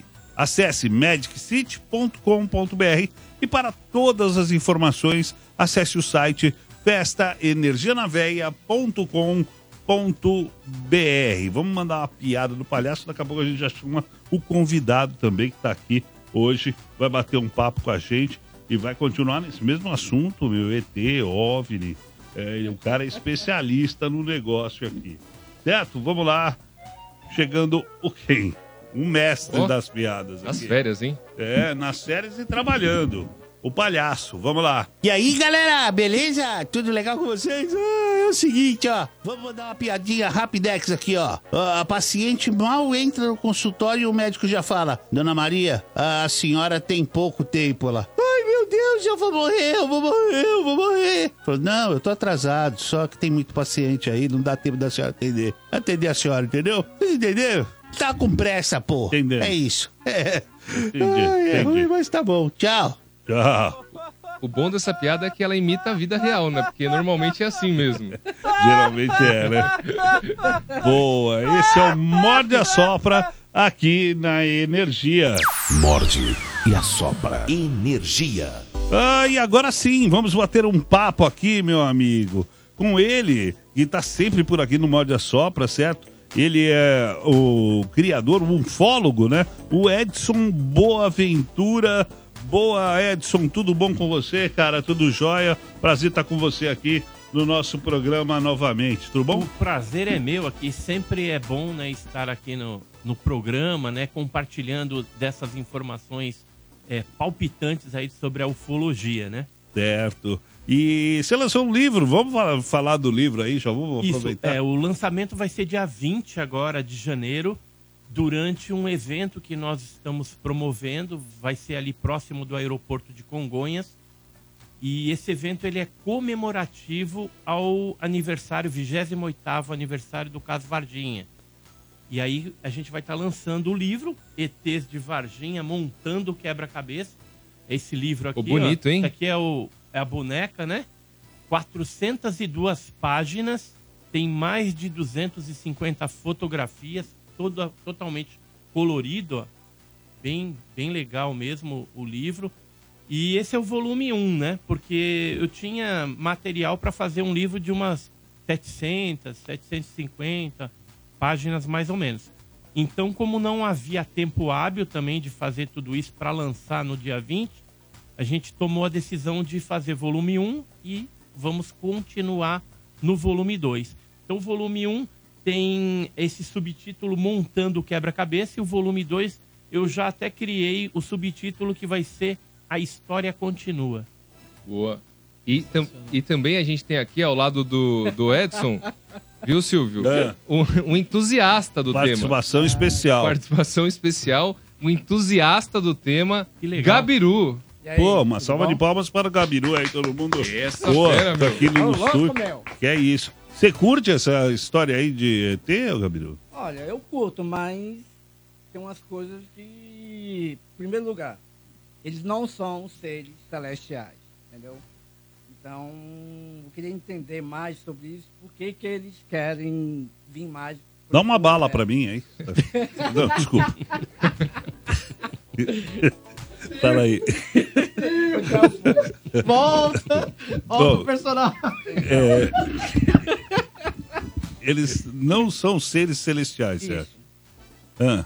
Se você não quiser compreender mais, só lê a Bíblia, né?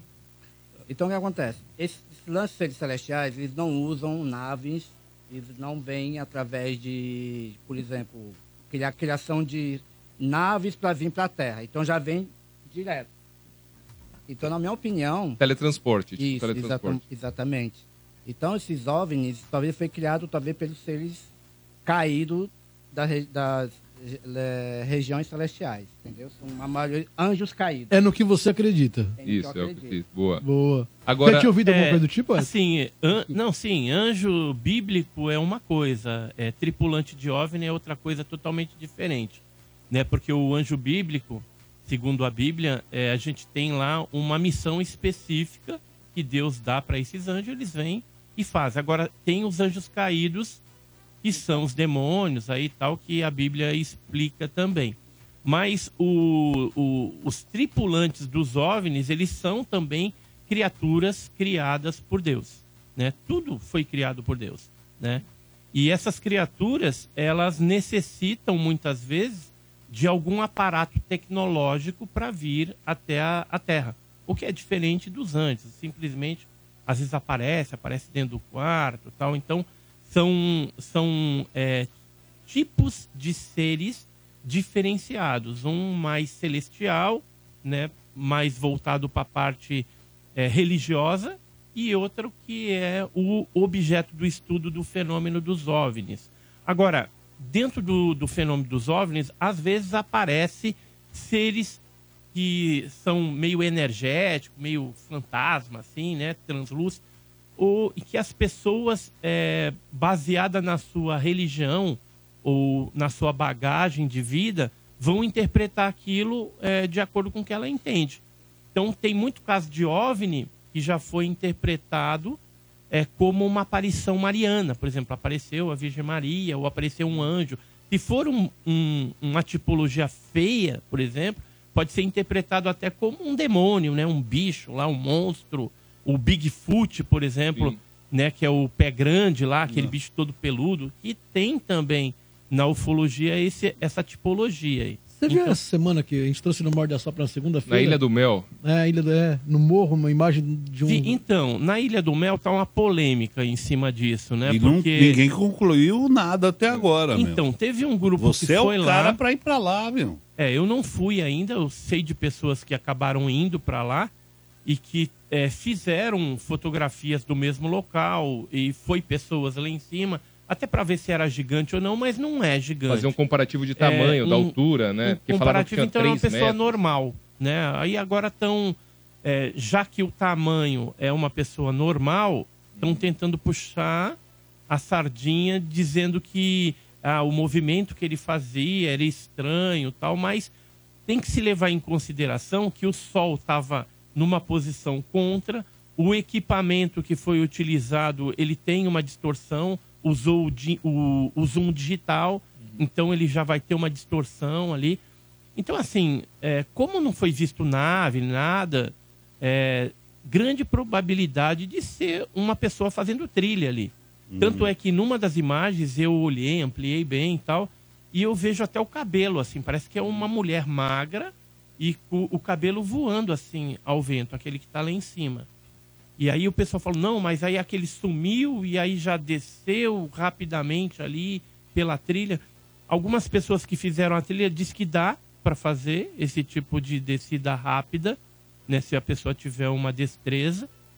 Então, mas tem alguns outros ufólogos que estão falando que não, que isso aí é ET, mas não tem a nave, entendeu? Não tem atrelado ao caso algo que poderia explicar como um fato ufológico. Ah, mas porque não tem a nave? De repente é um Uber, não, deixou eles lá... deixou eles lá, um Uber cósmico. Estacionou a nave ali atrás da montanha, deixou lá, vá pé. Assim, agora, as pessoas que viram e filmaram, elas acharam que foi uma coisa estranha e expressaram isso. Então a gente tem que respeitar a opinião delas, né?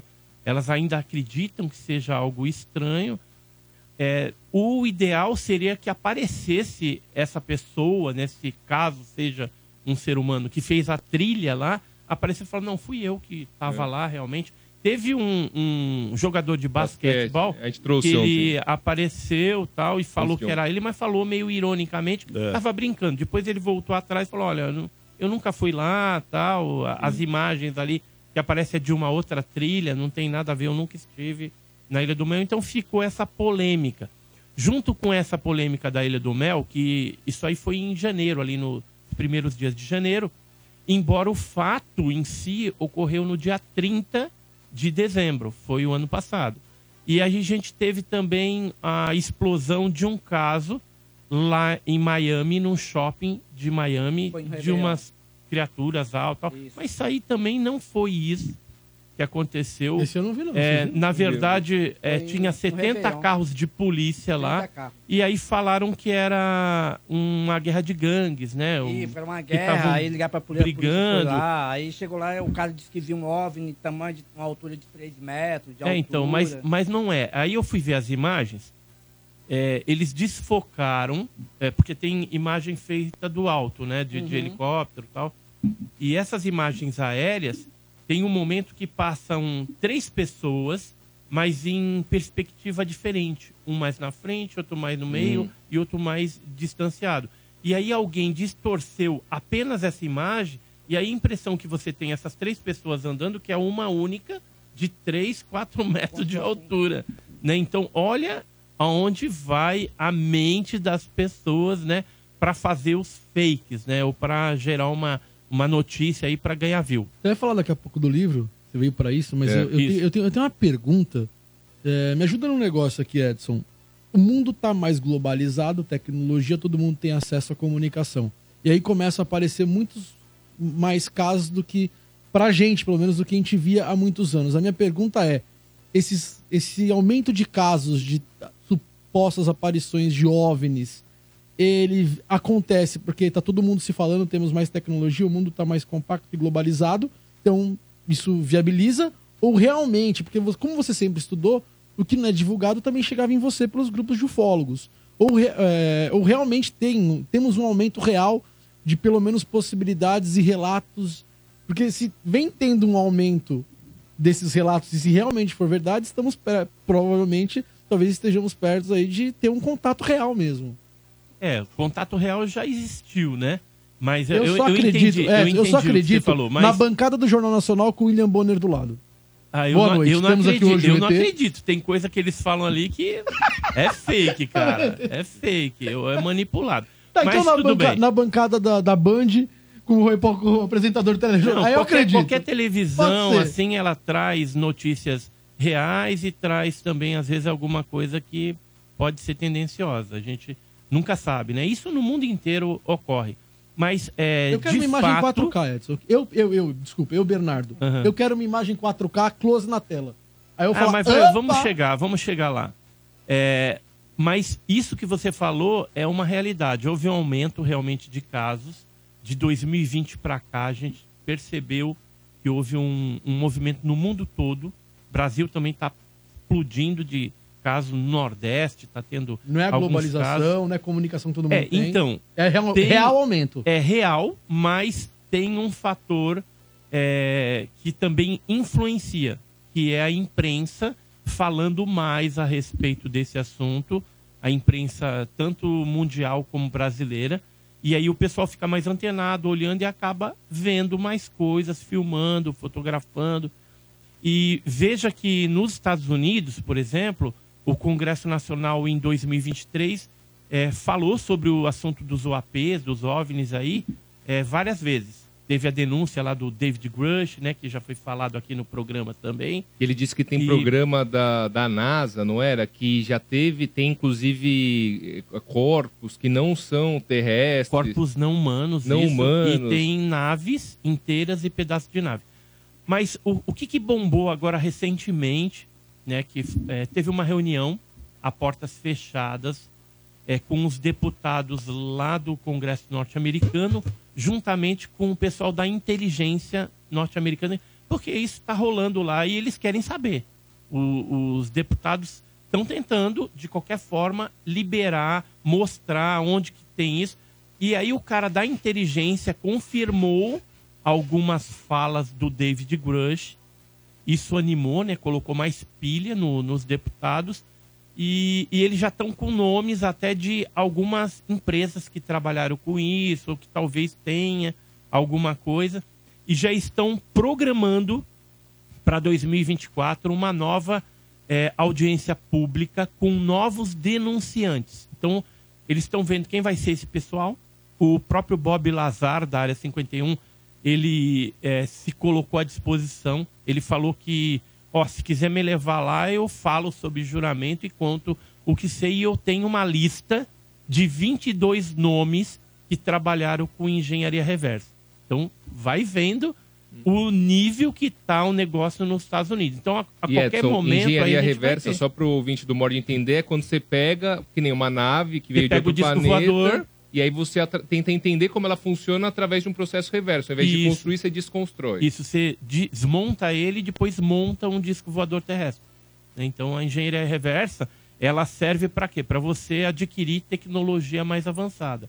Eu estive conversando com um cientista aí e tal, recentemente, que não é daqui do Brasil também, lá de fora da Europa. E aí ele estava me contando que os cientistas, os militares, estão intrigados com uma propriedade que a nave tem, que ela fica meio que invisível, né? Às vezes não é detectável até em radar e, olhando visualmente, às vezes ela fica meia camuflada, como se estivesse invisível. Saiu, inclusive, o Jeremy Corbell, que é um documentarista, jornalista lá que mexe com o negócio de OVNI. Ele liberou um vídeo recentemente no Iraque, né, que foi feito lá pelos militares no Iraque, que mostra uma espécie de uma água-viva translúcida. Mas voltando na tecnologia, então, da invisibilidade... até mudou a trilha, hein? Agora sim. Olha, agora sim, hein? Trilha de ET. Então, na questão da invisibilidade, é algo que ainda a nossa ciência terrestre não conseguiu chegar no nível que esses seres têm tecnologicamente. E eles estão querendo descobrir isso, porque isso vai ser um pulo quantitativo na questão bélica, na questão de ter aí aviões potenciais para serem utilizados contra os inimigos, né? Para dominar o mundo. Agora, Varginha, você é o cara de Varginha, você é o cara que está... É o centro das informações. Parece que tem um grupo de pesquisa e você que é o cabeça. É assim, cabeça. No início lá de Varginha tinha o grupo dos 7, que era o Birajara Franco Rodrigues, o Vitório Pacatini, que está na ativa, voltou, ele tinha sumido. Tem o... Como assim, sumido? Não fala abduzido. Assim. Ele é abduzido, não. Assim, muito o que aconteceu? Disso? Logo depois que ele foi inquirido, ele foi convocado para participar de um inquérito policial militar da ESA, da Escola de Sargento das Armas em Três Corações, do Exército, sobre o caso Varginha, sobre o livro que ele tinha escrito. Logo depois, ele deu uma sumida do panorama ufológico, não falava mais nada, foi morar em outros lugares também, talvez até outros países. Por vontade própria. Então, isso ele que sabe. Mas o que aconteceu? Coincidentemente ou não, o caso Varginha ele foi classificado como ultra secreto. Que são 25 anos, né? Durante 25 anos, aquela informação ela é reservada, ela fica fechada dentro do seio militar. E o Vitório Pacatini ficou sumido 25 anos. Quando deu 26 ali, 25 e pouco, ele volta à cena e agora está a todo vapor. Então, eu conversei com ele e disse que tinha um acordo lá, militar, e por isso que ele ficou fora esse tempo todo. O Birajara... Ele escreveu um livro sobre o que você escreveu e sumiu 25 anos. Você quer se despedir agora, Edson? Então, pode ser, né? Se me pagarem bem, de repente a gente some aí pelos próximos 25 anos, né? Tô brincando, né? Mas... meninas que viram o ET, elas não falam nada? Falam. Até hoje, elas afirmam que tiveram aquela experiência e elas não mudam a sua versão. A Liliane, por exemplo, a Valquíria, eu entrevistei ela há algum tempo aí no meu canal e elas continuam falando a mesma história. Já estão adultas, né? Já tem netas, né? Já tem netos, algumas delas. E já estão casadas também. A Kátia, por exemplo, ela já separou do marido, tem filho grande... Então, assim, são todas mulheres feitas já. E os pesquisadores, então, o Birajara e o Vitório Pacatini ficaram meio sumidos. Aí agora eles estão meio que voltando. O Vitório, ele defende o caso. O Birajara, ele já entrou numa vibe, vamos dizer assim, de cientificista. Então, ele meio que nega o caso. Embora ele tenha escrito um livro, hoje ele não quer mais... Não acredita naquilo. Só que eu acho estranho isso, né? Porque... Por tudo que eu vivenciei, que nem eu escrevi esse livro, 402 páginas, e vai ter o volume 2 também, então não dá pra eu amanhã depois falar assim, olha, tudo que eu escrevi é mentira, ou tudo que eu escrevi não tem sentido nenhum. Não, é questão de alguma coisa que pode estar por trás de uma mudança muito brusca de atitude, mas é só, às vezes não, às vezes pode ser que o cara mudou mesmo, e não acredita mais, e aí não quer se envolver mais com esse tipo de coisa. Não sei o que pode ter acontecido. Mas eu e outros pesquisadores do Grupo dos Sete, a gente continua reafirmando que o que aconteceu lá foi uma espécie de arquivo X, só que com todos os ingredientes reais. Houve acobertamento por parte dos órgãos militares, houve morte de um policial militar, de civis também, mortes de animais estranhas, aparecimento de seres que foram capturados, tanto aquele marronzinho com olho vermelho, como também criaturas peludas. Teve um rapaz a história que entrou que parece que quando as meninas viram, atropelaram o ET lá de Varginha, botaram no carro, levaram para o hospital. Tem essa teoria também aí? Não, isso foi um fato que ocorreu com o Marco Elixerese e o companheiro dele, o Eric Lopes, que eram da P2, da Polícia Militar, lá de Varginha. O Marco Elixerese, ele faleceu depois de um tempo. Ele sofreu um arranhão embaixo da axila. E até hoje é um mistério que matou ele. Esse Marco foi uma bactéria... levou pro hospital? O que é? Conta aí. Então, eles atropelaram essa criatura com um carro... que não era da polícia, era um carro à paisana. Eles foram chamados para fazer a ronda no Jardim Andere, onde já tinha aparecido algumas criaturas e onde já tinha sido capturado. E aí eles atropelaram essa criatura. O Marco Elixerese desceu e foi tentar pegar a criatura. A criatura correu por uns escombros, assim, que tinha muita construção ali, era um bairro em construção na época. Mas ele conseguiu pegar. Aí pegou a criatura nos seus braços, colocou no banco de trás... e foram para o pronto-socorro do hospital regional lá em Varginha, que fica numa região central. O médico de plantão não quis atender naquele momento, falou, olha, leva para outra ala do outro lado lá, que já está isolado, já tinha passado uma outra criatura lá. O médico de plantão foi a virose. E aí foi, para lá, né, dado a entrada nessa criatura. A gente sabe que alguns médicos chegaram a fazer filmagens desse vídeo, né? E tem isso daí, alguns civis, a gente tá lutando aí para que isso venha à tona. Você já viu essas imagens? Eu não vi ainda. Quem viu? Há vários médicos, o doutor Ítalo, por exemplo, Venturelli viu, e o padre da Igreja Matriz viu, e outros médicos, o doutor Fernando Prado...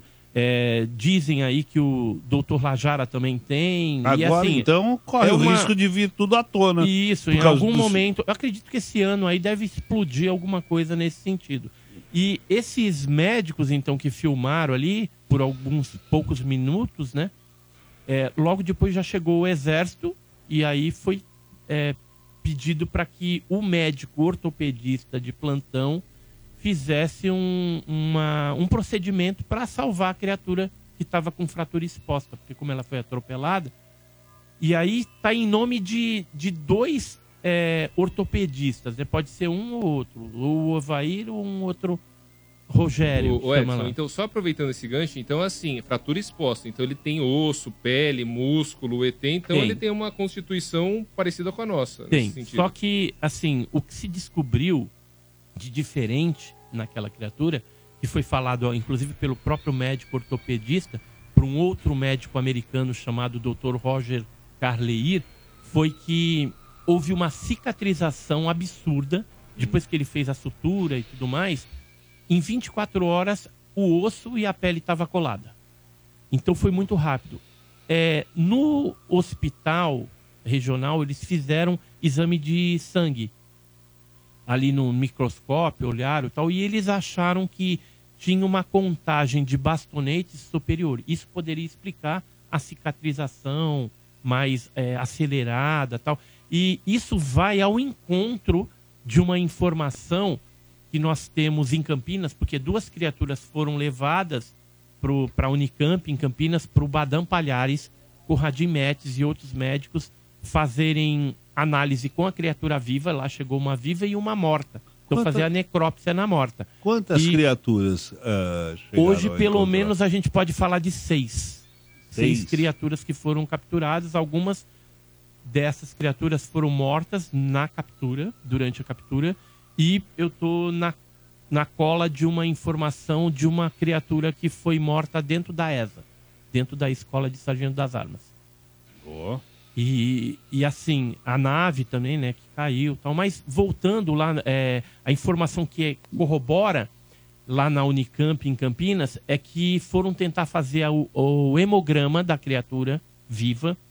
E quando eles colocaram o sangue nas mangueirinhas, o sangue ele coagulou rapidamente antes de chegar no sensor. Ou seja, se você tem mais bastonetes mesmo, é um sangue diferenciado, por isso que ele não chegou a... Ele endureceu, né? Coagulou ali e ficou uma cor de Coca-Cola, né? Um negócio meio esquisito. Aí foi chamado os técnicos lá para tentar tirar isso, resolver a máquina lá, mas não conseguiram. Aí os americanos mandaram importar 2 máquinas iguais, porque era uma máquina importada, e quando elas chegaram... Eles encaixotaram essas que pifaram, levaram para os Estados Unidos e colocaram o mesmo número de série nas máquinas de hemograma. Eram 2, pifaram 2, porque não conseguiram fazer. A cor do sangue ficou de Coca-Cola, mas antes de ficar a cor de Coca-Cola... Vermelho. Porque vermelho mesmo, escuro, porque no nosso imaginário a cor de um ET, do sangue, né? Na verdade, eu nem saberia, né, se ele teria sangue ou não, mas... Pela verde, era vermelho. Assim, verde fluorescente, imagina assim também. Teve um dos relatos do caso Varginha, isso eu não cito no livro, vai ficar por 2. Sobre uma substância verde que saía da boca da criatura. Né? Isso no momento da queda, né, da nave lá, de uma criatura que morreu. Os Estados Unidos veio para cá para estudar. Os americanos chegaram a vir para cá? No dia 20 de janeiro, eles estavam aqui, já chegaram num avião C-17 e não tinham Voem, não tinham autorização de voo para entrar no Brasil. E isso daí causou até uma certa preocupação e inquietação no ex-controlador de voo chamado Marcos Feres, que estava ali na operação. E quando ele viu, ele falou, é guerra, um avião desse tamanho, cabe 77 toneladas dentro do C-17. E aí tá entrando no espaço aéreo sem autorização, é guerra. Aí ele, antes que ele ligasse pro chefe dele, pro superior, o Marcos Feres viu entrar na operação, coisa que não acontecia, nunca tinha acontecido, o chefe dele. Entrou lá, Feres, tudo bem? Tudo bem. Não tá tão bem assim. Ah, do avião, então, eu vim falar para você... O avião americano está chegando aí, está indo para Viracopos. Tem 2 helicópteros da aeronáutica já esperando, vão levar esses militares norte-americanos para Varginha. E não tem um Voem, mas depois a gente corre atrás, fica tranquilo, está tudo sob controle. E aí foi dado o prosseguimento. Chegou um avião da NASA também, pousou em Congonhas. Depois esses técnicos da NASA foram para a Unicamp. E tudo isso, todas as aeronaves... envolvidas nesse caso, eu descrevo no livro, inclusive com a foto das aeronaves, tanto da aeronáutica, da marinha, também teve alguns helicópteros da marinha que foram utilizados, inclusive nas buscas lá do resgate da nave, e esse aqui é o C-17, que na época a gente recebeu uma foto em 96, e ali no detalhe da foto está o Marcos Feres, que é esse ex-controlador de voo, que falou que no dia 20 os americanos já estavam aqui dando o ar da sua graça para coordenar todo esse evento. Aqui mais um helicóptero da aeronáutica que foi utilizado. né? E o interessante são as características dessas aeronaves utilizadas, que elas tinham equipamentos próprios para atuar no caso de um resgate de alguém que tivesse acidentado ou na detecção de destroços, por exemplo, de um avião, de um acidente de um avião. É lógico que não era avião, era um OVNI ali que estava em questão. E o OVNI que caiu lá em Varginha não caiu em Varginha, na Fazenda Maiorini, sim na zona rural de Eloy Mendes. Foi só um OVNI e vários extraterrestres. Um OVNI que foi atingido, ele era em formato de submarino, comprido, foi atingido na traseira dele e ele foi perdendo altitude até cair. E nisso, e acharam os pelo destroços. Buraco, acharam os destroços. Tinha o pedaço maior e tinha fragmentos metálicos também. Na época, a gente ouviu de militares da ESA que chegaram a ver esses fragmentos pequenos dentro de um caminhão coberto de lona. Eu tenho um depoimento também de uma pessoa que, infelizmente, essa não quis aparecer publicamente ainda. Pode ser que no volume 2 ela é top, né? Mas que ela e a família dela lá de Três Corações viram o pedaço maior da nave no comboio saindo, né? Os caminhões saindo e tal. E onde você acha que está isso aí? Tem um pesquisador... Esse pedaço da nave. Foram tudo para São José dos Campos, né? Uma parte lá, e depois foram levadas para os Estados Unidos, para a Área 51. No livro eu conto também o envolvimento americano e mostro um documento que é uma carta do ex-presidente Clinton, datada do dia 30 de janeiro de 96, onde ele pede informações para o líder do Congresso, que ele quer saber o que chegou do Brasil naquele janeiro de 96 e foi para Groom Lake. Onde que é Groom Lake? É Área 51, né, que é a área lá onde geralmente vai essas coisas de OVNI nos Estados Unidos, no deserto de Nevada. Então o Bill Clinton queria saber, usou uma prerrogativa lá da lei, mas infelizmente ele não conseguiu saber o que tinha de conteúdo dentro dessa aeronave da USAF, da Força Aérea Norte-Americana. Se o nosso ET está com alguma dúvida, se tem alguma pergunta... Quer fazer alguma coisa aí? Nosso ET não. Você não fez isso? Não. O nosso ET... O Johnny já meteu lá na Ranieri que falou aí. Será que eles conseguem sobreviver aqui na Terra? Como? Os homens, será que eles conseguem sobreviver aqui na Terra? Olha, como são vários tipos, aparentemente pelos estudos, que nos visitam, alguns não necessitam de equipamento para ficar exposto ao ar. Outros casos, outras tipologias, às vezes tem uma espécie de capacete ou de escafandro. Então, teoricamente, eles não estariam adaptados ao nosso ar ou estaria com algum medo de alguma infecção de bactéria daqui, alguma coisa assim. Teoricamente, pelo que você conta, existem vários tipos. Vários tipos, né? Então, a gente tem aí uma tabela gigantesca de tipologias baseada, logicamente, no depoimento das testemunhas, que também pode ser equivocado em algum momento ou não. Mas tem alguns depoimentos que são muito convergentes. Então, nos dão a clara ideia de que, de fato, aquela tipologia ela existe. Esse caso de Varginha em específico, quantos ETs que eram e qual que era a aparência deles? Qual tipo que era desses ETs de Varginha? Olha, eles eram aproximadamente 1,65 m para baixo, magrinho, quanto marrom... Quanto você mede, o Gabiru? 1,50 m. Então não é esse tipo. Era marrom, de olho vermelho, marrom... Eu nunca tinha visto a imagem. Tem marrom, imagem, ó, pessoal. Quem quiser, corre lá no YouTube que a gente está mostrando a imagem do livro aqui, ó. Aqui, ó. Caraca. E, assustador, assim, bem bizarro, né? Eu tenho vários desenhos, assim, né, que foram feitos tanto por militares, desenhistas, médicos, né, enfermeiro. Isso aqui foi o enfermeiro que fez na época. Mas então, lá em Varginha... Assim, além desse aqui, né, que não tinha apelo, tinha ainda aqueles criaturas que eram peludas, com olho vermelho também, os calombinhos, né? Só que era toda coberto de pelos, né? Que a gente até brincava na época, falava que era o ET tipologia Tony Ramos. Mas, chegando lá em Varginha, tem os locais, os caras conseguiram explorar isso turisticamente. Tem o local onde foi visto, o local... Porque Brasil é meio zoado, né? Os caras fazem meio... Tudo meia boca, não exploram. Então, Varginha está tipo bem coisa, avançado, né? Na questão da ufuturismo. Eu trato num capítulo do livro, falo do futurismo e coloco no livro com o endereço dos pontos turísticos, ufuturísticos, dentro de Varginha. Então tem o Memorial do ET, tem o terreno lá, que inclusive agora foi adquirido, o terreno onde as meninas viram pela prefeitura. Eles vão fazer um empreendimento lá, de ponto de visitação turística também nesse local. Não sei o que vão fazer, mas já estão investindo. Os pontos de ônibus, por exemplo, em Varginha, eles têm um formato de disco. A caixa d'água tem um disco. À noite eles iluminam aquele negócio. Bem feito ou é meio... Bem feito. Tem as fotos ali, ó, mais pro final. Vê aí o futurismo, quer ver? Vamos ver. Esse aqui é do Ranieri, você trouxe pra ele? Ah, você colocou no livro isso aí. Esse é do Ranieri, você trouxe pra ele? Esse aqui é a minha boneca ainda. Só no dia 20 lá. Mas você vai, né, no dia 20 lá, não vai? Eu vou. Sábado agora, quer ir, Ranieri? A gente tá batendo no trabalho. É, no jogo. É o dia inteiro. Começa às 8 da manhã. Das 8 até às 8 da noite. Aqui perto do aeroporto. É pertinho do aeroporto aqui, ó.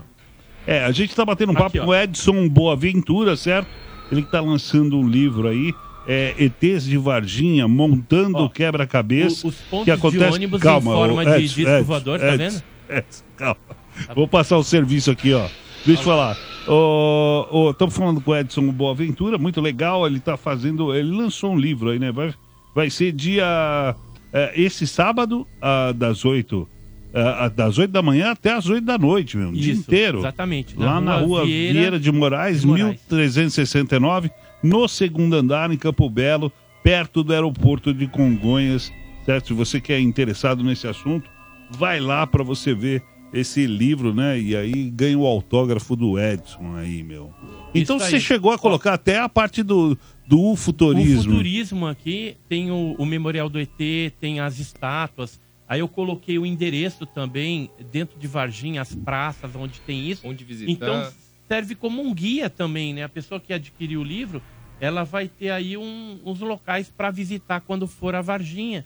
E tudo já aqui mapeado, né? Tem um terreno e depois desse dia também nunca mais apareceu nada lá. Olha, continua aparecendo. Ah, vá. Ô Edson, coloca a imagem só do ET que eu vou pôr aqui. O pessoal pediu para eu pôr com zoom. Coloca aquela primeira imagem que você colocou, que eu vou aproximar da câmera aqui, por favor. Ó, vou pegar essa daqui do Philip Kling aqui, ó. Ó, empresta aí que eu vou pôr nessa outra câmera aqui. E pode seguir. Ó. Então, apareceu depois? Olha, então, no livro, no último capítulo, eu falo dos casos mais recentes que estão ocorrendo em Varginha. Porque, ocorreram casos antes de 96... que inclusive foram investigados pela Força Aérea Brasileira na década de 70 lá. Teve vários casos, década de 80. Aí quando chegou em 96 foi o caso boom, mas até hoje continua aparecendo. Para você ter uma ideia, o ano passado, em novembro, no dia 18 de novembro, foi feito um filme, uma filmagem de um objeto azulado, comprido, parecendo tipo um charuto, lá em Varginha. E coincidentemente... em outras localidades do Brasil, também apareceu o mesmo tipo nesses meses de novembro e dezembro de 2023. Então, o que a gente percebe? Que Varginha, ela está na rota dos OVNIs. E você não tem esses vídeos aí? Eu tenho as imagens no livro. Eu cheguei a colocar algumas imagens. Agora, os vídeos eu tenho no canal. Teve até um vídeo que eu te passei daquela vez. A gente mostrou aqui. Mostrou, então. Se o pessoal vê na última participação minha, tem esse vídeo lá. É por esse vídeo que o Gabiru tá aqui. Ele foi no estúdio pedir pra ver pra mim. Uhum. Legal. Eu acho que eu até tenho ele ainda. Se der tempo, tem quanto tempo de programa ainda? O livro, ele vai retratar a história, vai trazer alguns pontos polêmicos, vai trazer também novidades, algumas partes inéditas ali que eu tô abrindo. Né, pela primeira vez em livro, nem live, eu nunca falei. Detalhes, tem um capítulo que a gente fala de pessoas que viram as fotos dos seres e que viram os vídeos dos seres, né? Dando nome aos bois, né? Então, isso é uma coisa que a gente realmente jogou o negócio no ventilador para ver se a gente acaba de uma vez por todas com essa história de ficar cobertando, né? Da gente ficar pegando liberar, a bênção dos americanos, entendeu? Beijando a mãozinha lá, pedindo a bênção.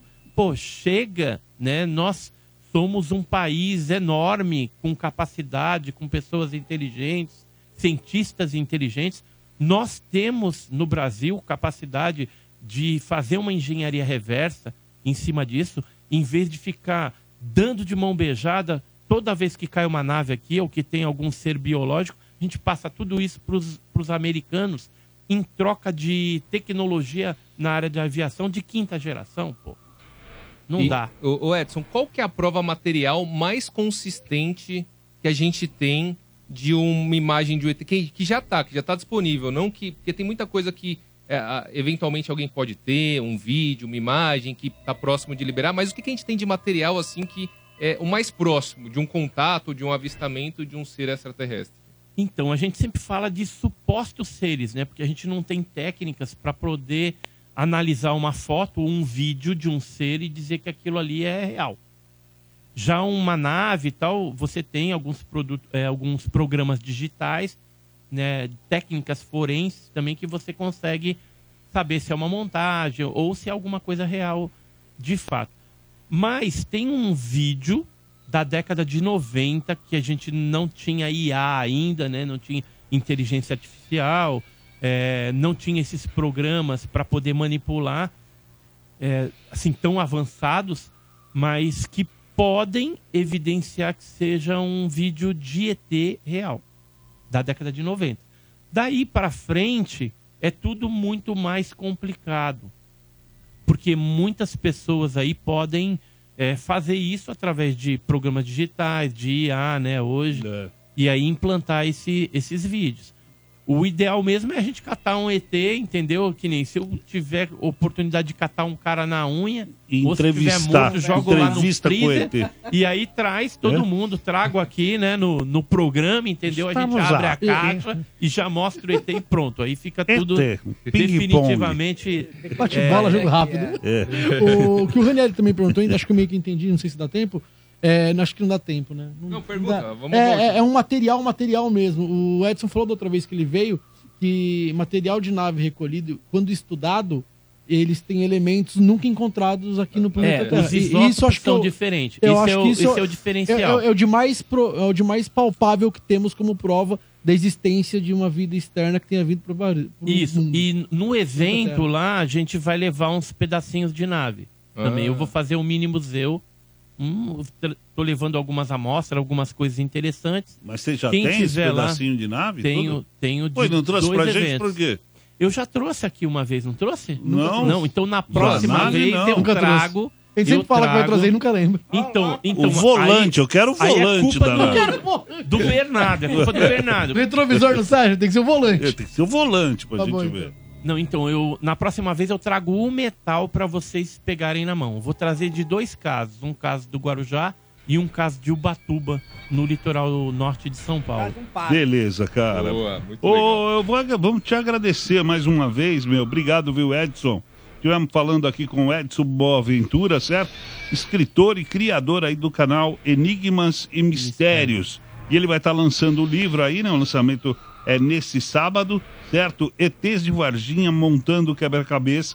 Vai acontecer nesse sábado das 8 da manhã às 8 da noite, na rua Vieira de Moraes, 1369, no segundo andar, Campo Belo, perto do aeroporto de Congonhas. Edson, obrigado mais uma vez, viu, cara? Eu que agradeço aí. Compareçam lá que vai ter palestras assim, imperdíveis, né? E também esse mini museu, o lançamento do livro e uma homenagem para os pesquisadores de Varginha que estarão lá.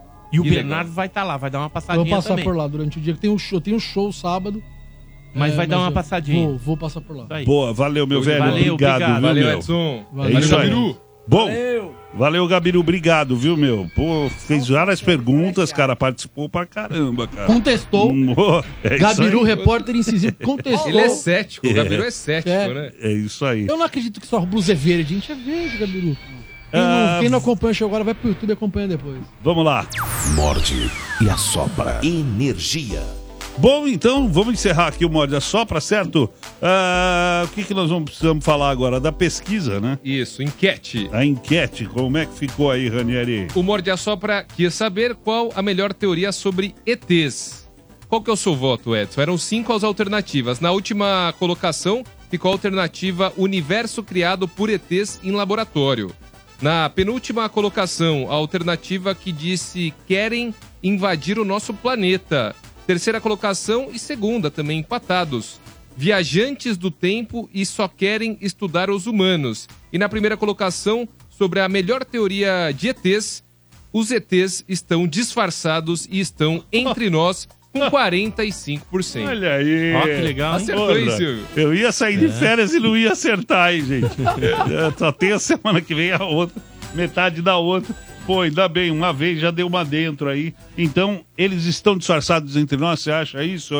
Ou Edson Maia, fala rápido. Então, há uma possibilidade de existir isso, mas pode ser também teoria da conspiração, né? Beleza. Porque o ET, ele não vai ficar dando sopa aí, né? E vai que alguém descobre que ele é um ET, né? Ele vai parar num laboratório e vão abrir ele de cima a baixo, né? Então ele não vai dar sopa assim, não. Então tá bom, obrigado, meu. Valeu, Edson. E aí, meu, fala, Bernardo, show? Ó, show hoje na Zona Leste, meu show de comédia stand-up, amanhã em Moema e sábado em Osasco. Pares de ingressos, você manda eu quero Zona Leste, eu quero Moema, eu quero Osasco, no meu Instagram, me segue lá, tá bom? @BernardoVeloso, directzinho, eu quero Osasco, eu quero Moema, eu quero Zona Leste. Silvio, os ganhadores. Vamos lá. Tava no pares de ingressos pro Cinemark aqui. Tinha um par de ingressos pelo YouTube, quem ganhou foi o André Sulacon. E o outro par de ingressos que tava pelo nosso WhatsApp, quem ganhou foi a Maria de Oliveira, final 8790. 5 dias úteis, Avenida Paulista, 1439, nono andaime. Já passo sua mídia social aí. A minha @o Bernardo Veloso. André Ranieri, sua mídia social. Vai lá no meu Instagram, Ranieri_André. Me siga lá no Instagram. É isso aí. Terminou o Morde e Sopra aqui na Energia, certo? Muito obrigado. Amanhã estamos de volta a partir das 10 horas da manhã. Agradecer a todo mundo que participou aí pelo WhatsApp, pelo telefone, certo? Amanhã teremos muito mais. Tchau. Morde e Sopra. Energia.